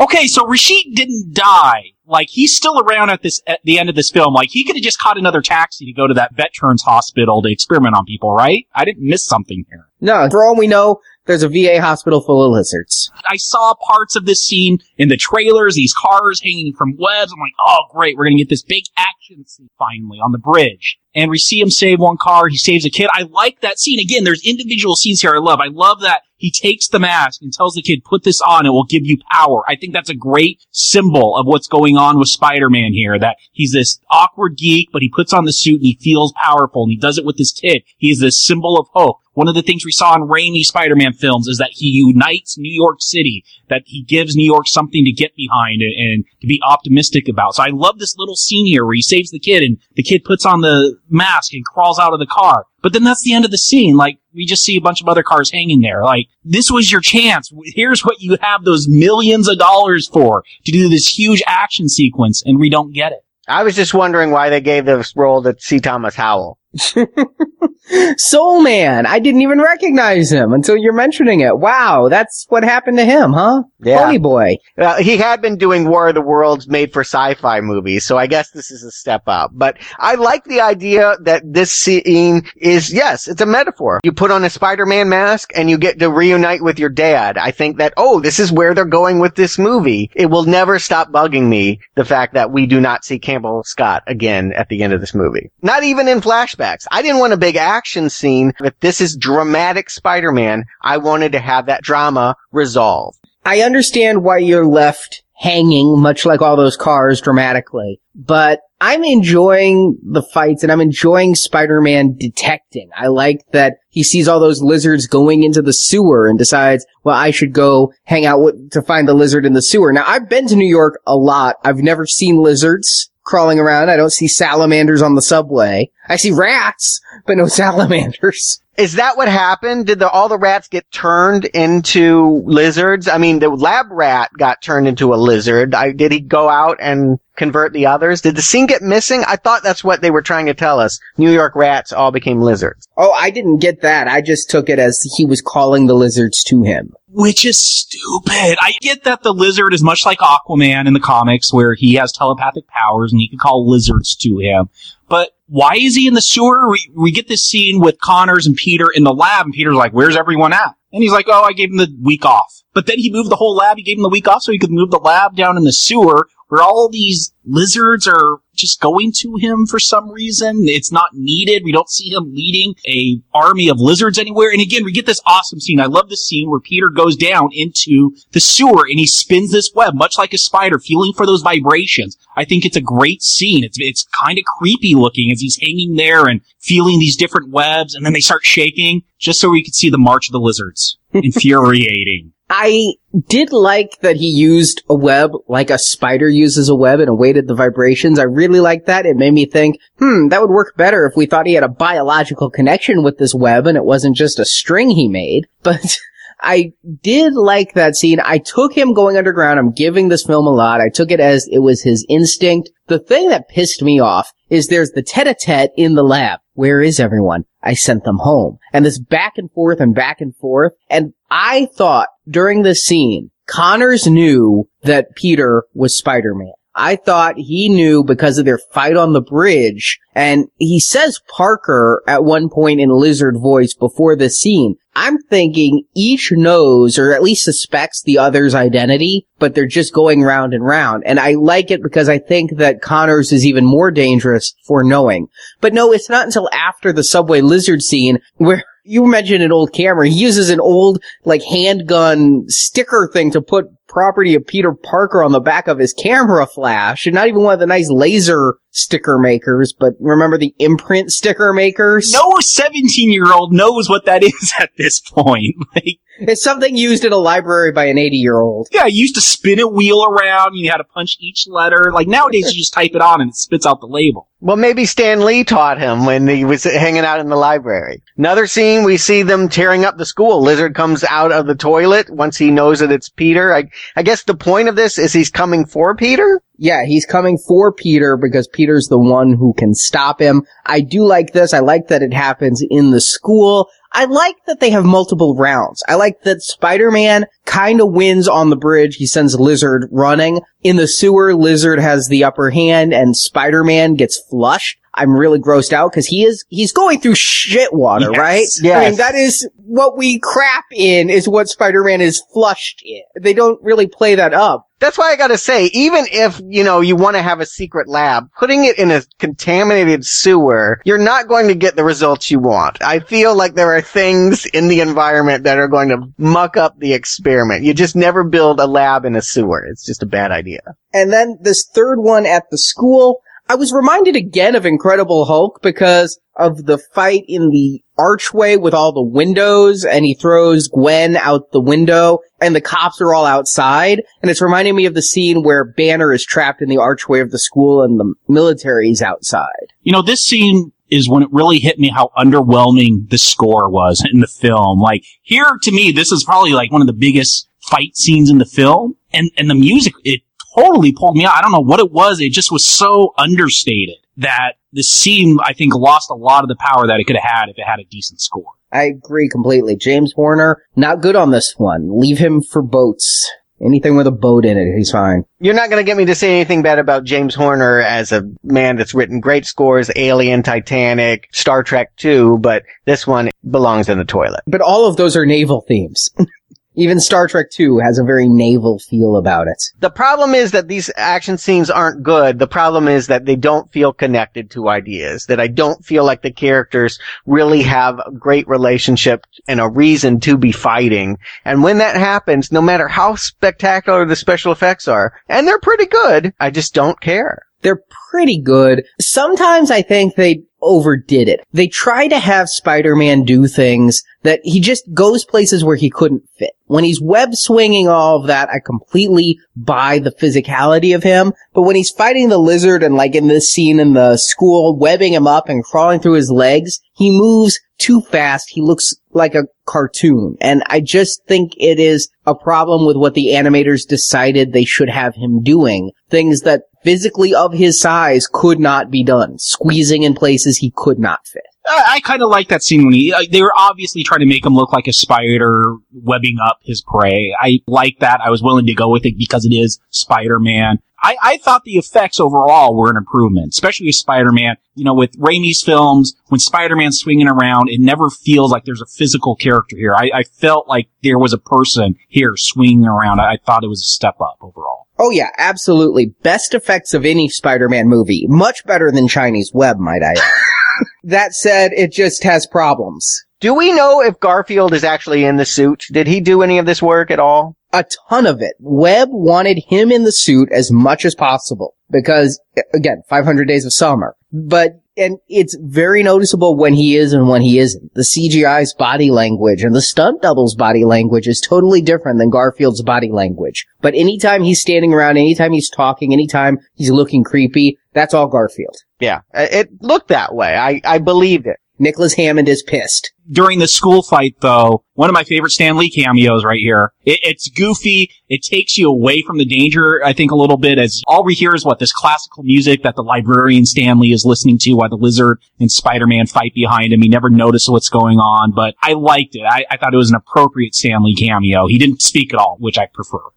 it was nice. It was a nice change of pace that he didn't speak. It also showed that the fight would have been scored much better to Mozart and Bach than to Yes. Horner.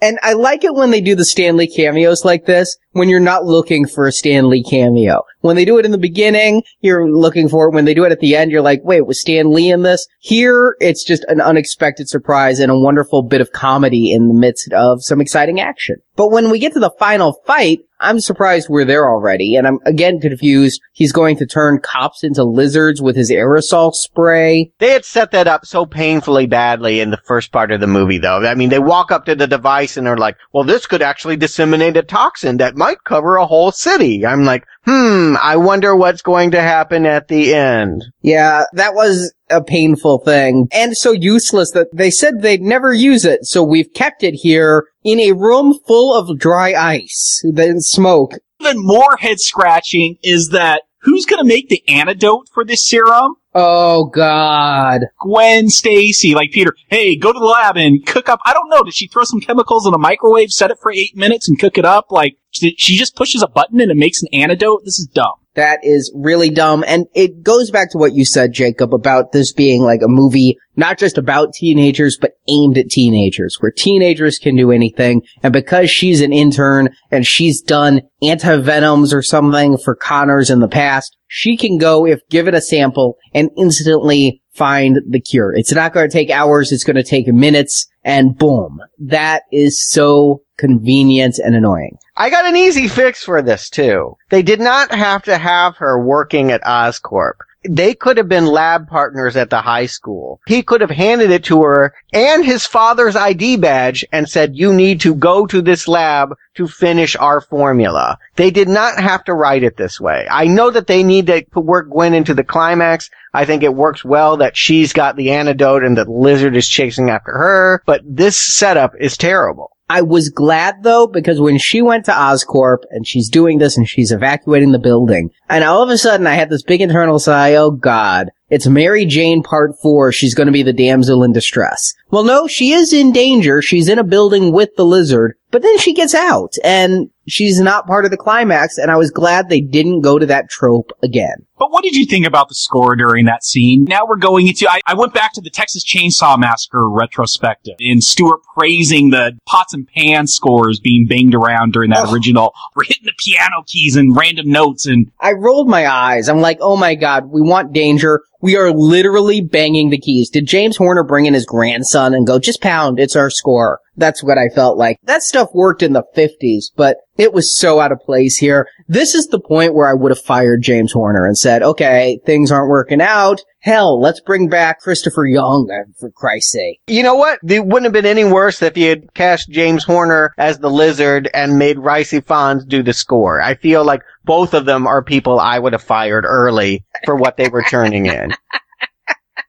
I don't like this lizard. He is disguised by special effects at this point, and I guess that helps, but I don't care in this ending. Once you introduce the idea that there is an antidote, doesn't it remove any suspense from the scene? I really thought, okay, everyone's to be turned into lizards by the gas, and then she's to fire the antidote, and everyone will be fine. Once you say that the antidote is done and that she's cooked it up, there is no more tension anymore. We know how this is all going to play out. talk about killing tension in this film during this climax. There's the antidote, but then there's the scene where the cops surround Peter while he's trying to get to Oscorp to stop the lizard, and they unmask him, and Captain Stacy finds out it's Peter, and at that moment I knew he was dead in the film. Unless they're gonna go totally Nolan and you're going Commissioner Gordon and Batman with the relationship, I knew that that was done. I love that whole triangle so much, and they ruined it here, because I knew he was dead. I did not know he was dead. I was surprised that they went with it. If you go to the comics, Captain Stacy didn't live all that long. He was introduced and a couple years later, he was killed, like I said, in that battle between Dr. Octopus and Spider-Man. And he revealed, again, a dying declaration that he knew Peter Parker was Spider-Man and he approved of Peter Parker dating Gwen Stacy because he was one of the cops who was championing Spider-Man in a comic where everybody hates Spider-Man.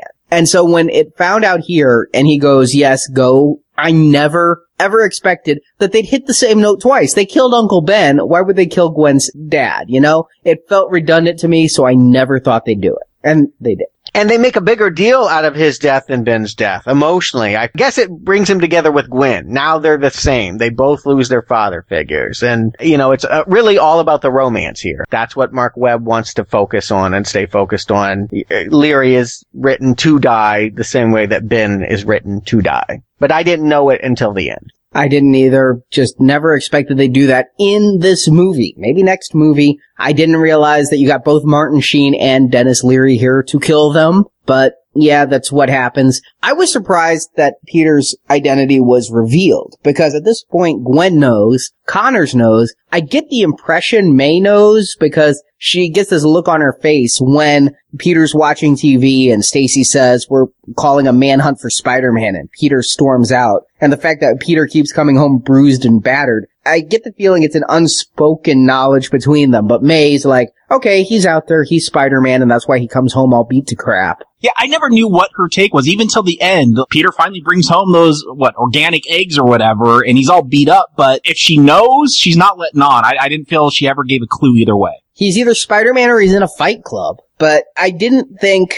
that all the cops would know. And when he does his really cool move of webbing their eyes and staying in the shadow, I didn't think that Captain Stacy would find out. And when he does, I'm like, well, okay, well, a lot like Batman Begins. so many people are finding out his true identity here, but I liked the end. I liked the use of the New Yorkers here. He gets shot in the leg by a overzealous cop and he can't get there. Again, he dodged how many bullets earlier, but he can't dodge Exactly. a taser and then he can't dodge this bullet. The spidey senses are letting out. But he has to get there. We've seen New Yorkers come to Spider-Man's aid in two out of three films so far. And here, C. Thomas Howell, he brings the Teamsters to his aid by lining up the cranes. Is it a little cheesy? Yes, but it's better than throwing tomatoes at the Green Goblin. I'm right there with you, Arnie. It is cheesy, but I like the metaphor. I like that however hard edged you are, Teamster, New Yorker, whatever, here's the symbol that people come behind that inspires them to be better. And they line up those cranes again, totally cheesy, especially when he can't really run and he misses that crane and he falls and then you see the, the swooping crane pulls up and he's attached to it. I'm going with it. Like at, this scene wins me over. The final fight is what it is.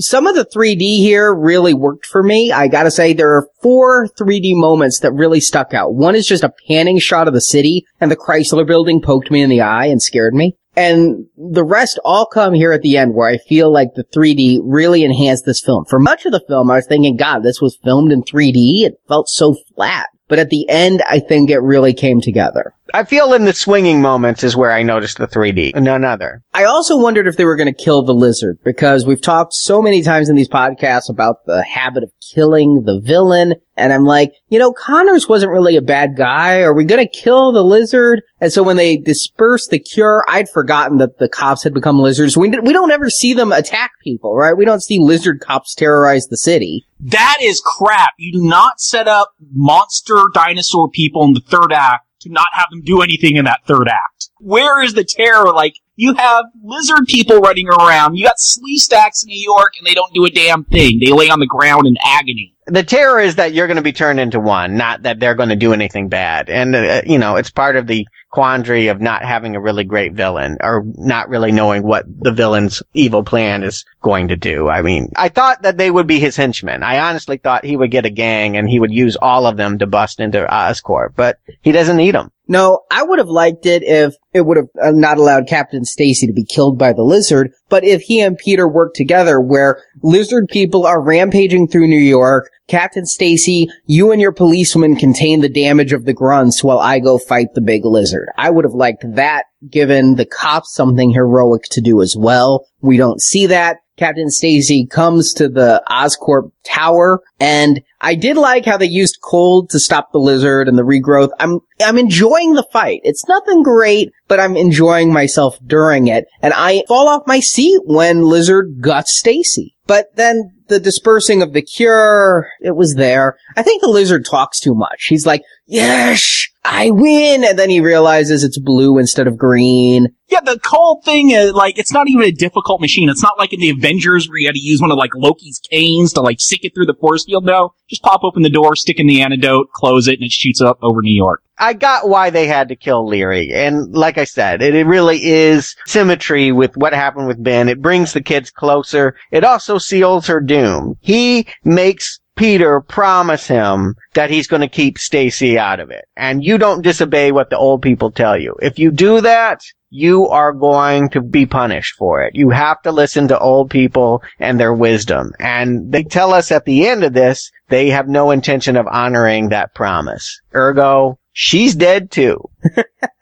I was kind of groaning again. The shadow of Raimi. I'm like, really? They're going to break up again at the end? We're going through this again? I liked that this Peter Parker didn't have quite the pathos of Tobey Maguire's and that he was at least going to get the girl. And on the day of her father's funeral, he's like, nah, I'm breaking up with you and not telling her why. Wow, that's cold. That is some cold stuff. But then it's teased at the end. And again, I felt 500 Days of Summer, the best promises are the one you can't keep. Just like kind of the way that movie ends on the promise of a hopeful note, if not the confirmation of one. You just wasted two hours and 15 minutes, but we promise we'll give you some hints to what happened to Peter Ferrance in the next film. I don't think the relationship, I mean, 500 Days of Summer, I don't think they expect to make 500 Days of Autumn. I think that that ending note is that enough to tell you, hey, this is a happy ending. But with Spider-Man, yeah, we're all sitting here, the studio sitting here saying, let's set it up so Spider-Man 2 can continue the drama. Funny enough, the quote unquote happy ending makes me realize that that's the end for her. If you have promised someone to keep her out of danger and you've killed two characters when promises are broken, maybe superficially you think, oh, they're going to get together anyway. I'm thinking, yeah, next movie, your neck is broken.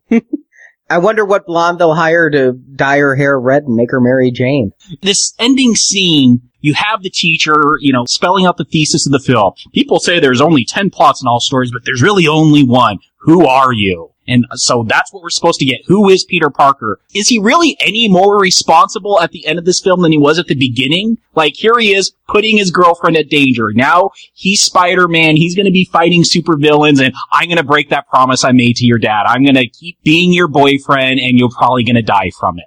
Yeah, I hadn't thought about it. Now that you guys have both said it, I will be expecting it in the second one. In fact, though, I might like it if Green Goblin throws her off a bridge. That could be a good thing to do in a movie. Hey, it's Dark Knight, right? Let's kill the girlfriend. Indeed. I definitely took it as you with the extra scene that comes in the middle of the credits. The villain next time has to be Osborn. There'll be no more teasing about that. That man in the shadows, it has to be the guy pulling the strings. It has to be Goblin next time. They can't waste any more time with anybody else. I just don't know if it isn't Richard Parker. That's my only question at this point. I think that Norman Osborn is the fa- missing father. I don't think they're the same person. Columbia has announced this is part of a trilogy. They've already got a draft for the second one. It's going through rewrites. They already have a release date, May of 2014, so less than two years. They're gonna have to be filming by the end of this year. Wait and see if it really happens, but they've got all that in motion. So I'm not convinced it's all set up for the sequel. I think they're going for three. And it's going to be Spider-Man 3, Scream 3. If Richard Parker returns, it's in installment 3. Installment 2 is just going to deepen mysteries. But maybe, depending on how this one is received, that could change. I also wonder if they'll get to Green Goblin next time. They did do that with Batman, and this movie feels to me like they're trying to emulate Batman Begins. They got to Joker in part two. Maybe they will get to Goblin in part two. I wonder if Goblin will once again be a puppet master behind the strings in part two, and we'll get to Goblin finally in part three. But it's all nebulous. It's all dependent upon the success of this movie. And I have to say, I enjoyed this film, but I'm not sitting here on the edge of my seat like I was at the end of X-Men 2 or Iron Man 1 where I'm like, oh my god, I can't wait for them. They gotta get the sequel out next year and tell me now. I'm like, eh, alright. If this movie does well, maybe I'll find out. If the movie doesn't, and it feels like the underdog of the summer, it's hard to believe Spider-Man is the underdog, but sandwiched between the juggernauts of Avengers and Batman, Spider-Man feels like an also ran, and if it becomes this year's Green Lantern, maybe we'll never know, and maybe five years from now, because Columbia will not lose that license, we'll have Reboot 2, and Andrew Garfield is the George Lazenby of the Spider-Man. So Jacob, Stuart, do you recommend The Amazing Spider-Man? Was it amazing enough? Jacob. Or was it amazing at all? Look, I want to take this film on its own terms. We talked a lot about it being in the shadow of Raimi. We talked a lot of the influences that the Nolan films may have had on this. It's hard, but I want to try to take this film on its own merits. And look, I loved Andrew Garfield as Peter Parker. I loved his Spider-Man. I loved the suit. I love Emma Stone as Gwen Stacy. I love the little relationship moments. Denis Leary, Parker, Gwen, that, that kind of weird triangle there. I like the way that this Spider-Man moved. I liked all these elements, and yet I didn't enjoy this film. There wasn't enough payoff for me. You set up this mystery of the parents. You set up Rajit going to transform veterans into experiment on them, and that just gets dropped. You just drop the whole storyline about this guy who killed Ben Parker that's just not good storytelling to me. We talked about how maybe this was influenced by TV storytelling. I got to sit down and watch the next installment and the installment after that. I don't want that in a film. When I sit down,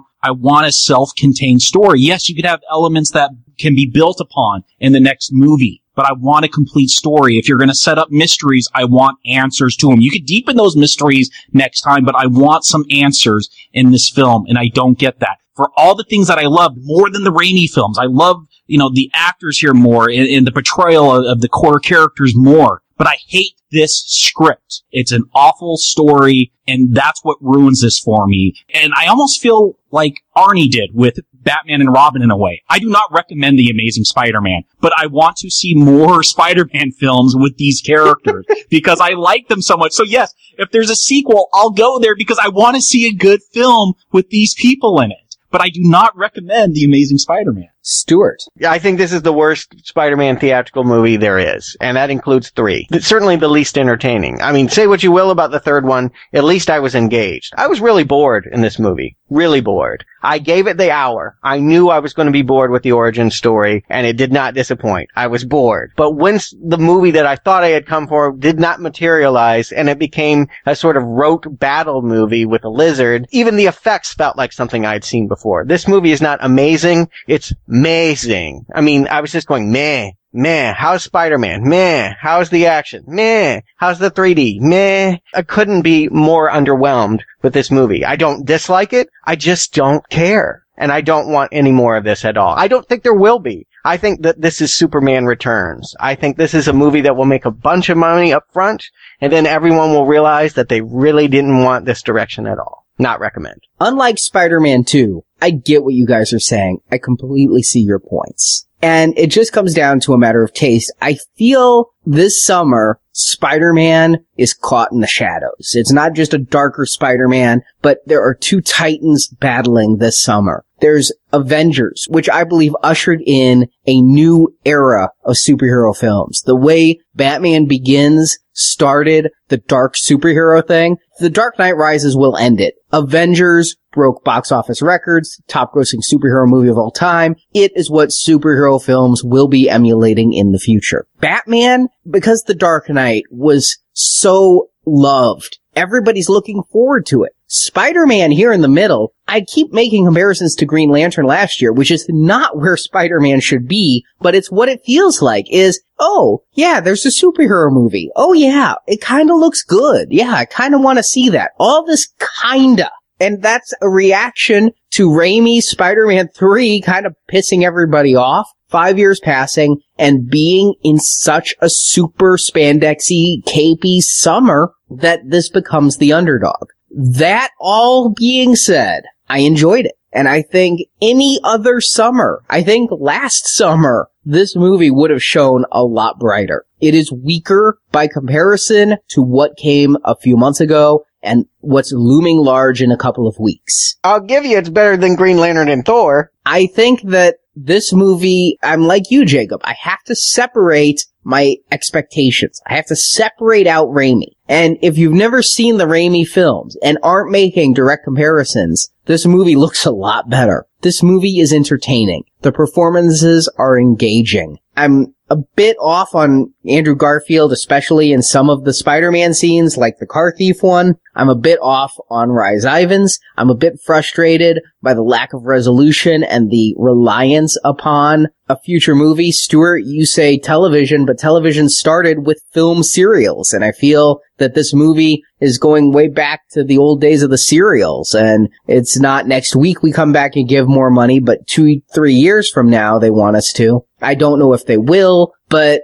taken as just a unit and not looking at what they didn't give me, but looking at what they did. I enjoyed this movie enough to recommend it. There's nothing here that I feel isn't recommendable. It's fine. It isn't the worst Spider-Man film because nothing in here pissed me off the way Spider-Man 3 pissed me off. It doesn't come close to swinging as high as Spider-Man 1 and 2. And I probably doesn't come close to swinging as high as Avengers and Dark Knight Rises. But for what it is, it's a recommendable film. There's no way I can say, oh god, you shouldn't see this. No, it's fun. It's a good diversion. It's a good time at the movies, so I recommend The Amazing Spider-Man. And with that, this is the end, not just of our Spider-Man series, but of the over a year in the making, now playing Marvel Comics movie retrospective. If you're listening to us for the first time or the Spider-Man series or Avengers is where you jumped on, you can head to nowplayingpodcast.com. If there is a live action Marvel movie, we now have covered it and it is in our archives, be it television's Doctor Strange, be it the unreleased Corman Fantastic Four. I almost feel like getting a monumental tattoo, you know, just to mark this. Like I need a magnet for the back of my car, like people who run marathons. There's scars on my eyeballs from it. That's tattoo enough, I think. I'm happy to be done with this. Everyone knows I'm not the comic book guy. Looking back, was it worth it? Did I experience things that I wouldn't normally have been? I will say this. It started strong. Well, not Howard the Duck and Man thing. Those were some of the worst. But Kick-Ass and the X-Men franchise, those ones I really did enjoy. And everything that I saw in between the real Avengers movies and X-Men, I could have lived without. It was a lot of mediocre. On the whole, the average for a Marvel movie is kind of meh. A lot of them just kind of play as merely adequate, which wasn't enough for me to give a lot of recommends. Looking back on these 40 some odd movies, I think there's only 10 of them that I said I would watch again. Unlike Stuart, I'm a fan of comic books. I'm a fan of superheroes. I don't mind the genre. Uh, sitting down, watching all these films in such a close period of time. I think it's like if you had sat down and watched any series of genre films. There's a lot of mediocre stuff, some really, really good stuff, some really, really bad stuff, but most of it lies in between. And, you know, it, whether you recommend it or not, it, it's, it's kind of a fine line sometimes, but a lot of these films I had seen, uh, it was interesting watching some of the stuff from the 70s, Doctor Strange, the Spider-Man stuff, and, and watching some of those unearthed gems, the, those cult things you hear about, like Corman's Fantastic Four. It was fun going, getting to go through all those, but at the end of the day, I think my opinion of this would be like any series of genre films. Most of it's kind of in the middle, mediocre, but I, I'm glad I got to revisit some of the great films in the genre. For me, looking back, there were some darker days. I can't say I went through times that I didn't enjoy it, but when we were in Fantastic Four and we were in Blade, the road looked long. And even early this year with the TV stuff and the break with Ghost Rider and then more TV stuff, it may have been my suggestion. I'm the one who brought up, do we do the TV stuff? But I felt like David Banner when we were on the Hulk. I was walking a long road. And a lot of times I felt like I was walking it alone. You guys were watching, but you weren't there with me. but looking at favorites, I've mentioned my favorite individual movies all the time of X-Men First Class 2, Kick-Ass, but if I recommended it, I had a good time with it. I've had a good time with this Marvel series. I'm less excited about Bond. I really am. I'm the newbie on Bond, and much like you being the newbie on the comic movies, if we're a newbie on something, and there's this much of it, there's probably a reason we didn't see it. And for me, I'm not sure spy films are my genre, so Stuart, I'm putting on your shoes for a long walk for the rest of this year. But at least we do have some more comic book movies with Batman next, and then we get to some more comfortable genres with zombie movies for our Fall Donation series, Romero's, and then some slasher films for Christmas, because what goes better with Thanksgiving turkey and Christmas presents than Silent Night, Deadly Night, and New Year's Evil? And listeners head to our forums where I'll be posting a full schedule for the rest of 2012 and what Now Playing is doing so you can set up your Netflix queue it's funny, you guys, because you, you, keep acting like we're done. Marvel hasn't thrown in the towel. we already got so many properties announced. We'll be busy for quite some time. We're just, this isn't the end. This is a break.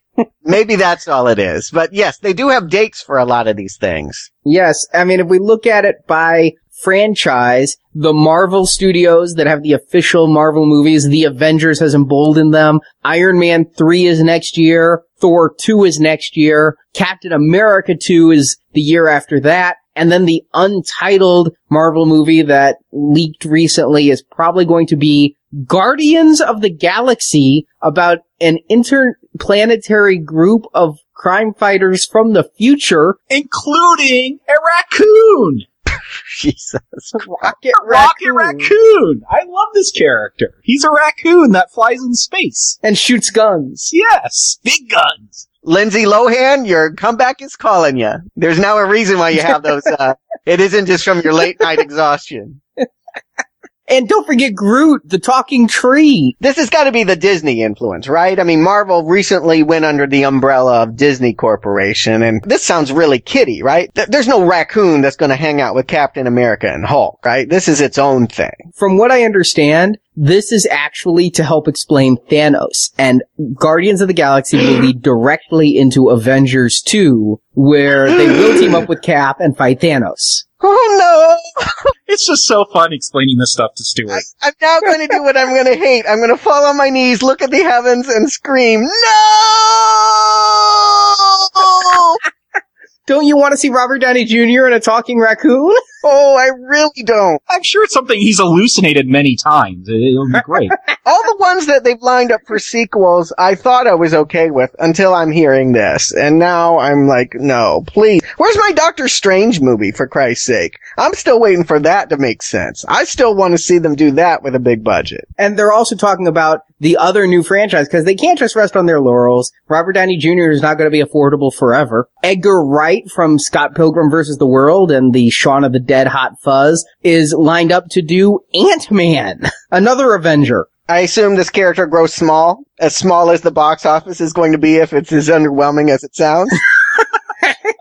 Yeah, but at times he also grows big and becomes Giant Man. I like Edgar Wright. I think he's got a funny sensibility. If they play it for comedy, if Simon Pegg is Ant-Man, I may be down for that. But then again, it- Michel Gondry didn't get me to see Green Hornet. So that sounds like a bad property. That sounds like a C-lister. That sounds like they're digging, if not the bottom of the barrel, they're definitely in the lower half of their properties. They're choosing to do this instead of Black Panther. I'm just most excited of all of these about Kick-Ass 2. But I'm also most worried because Matthew Vaughn, he's doing X-Men 2 instead. So he's not returning for Kick-Ass 2. He's just going to produce. But I'm so happy they're finally getting that off the ground. But it's not just all Marvel. Fox is plowing ahead with its mutant franchise with both the Wolverine and X-Men First Class 2. I'm more excited for one than the other. You know what? The Wolverine's supposed to go to Japan, and they're not getting the same director that they did for the first Wolverine movie. So I'm encouraged by any of that. Anything they want to do with X-Men,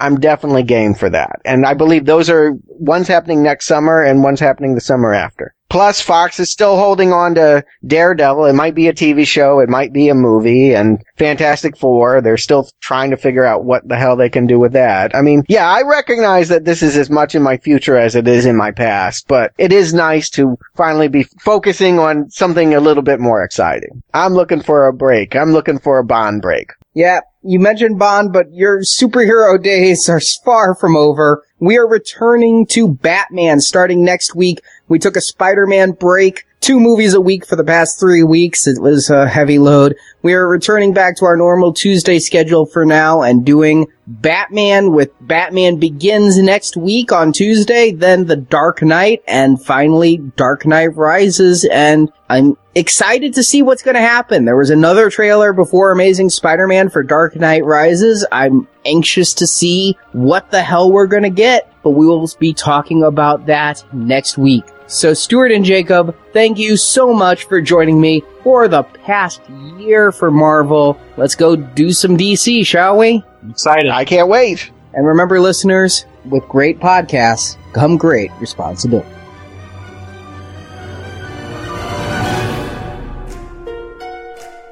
It's all my fault. I drove Spider Man away. He was the only one who could have stopped Octavius. Yes, Spider Man was a hero.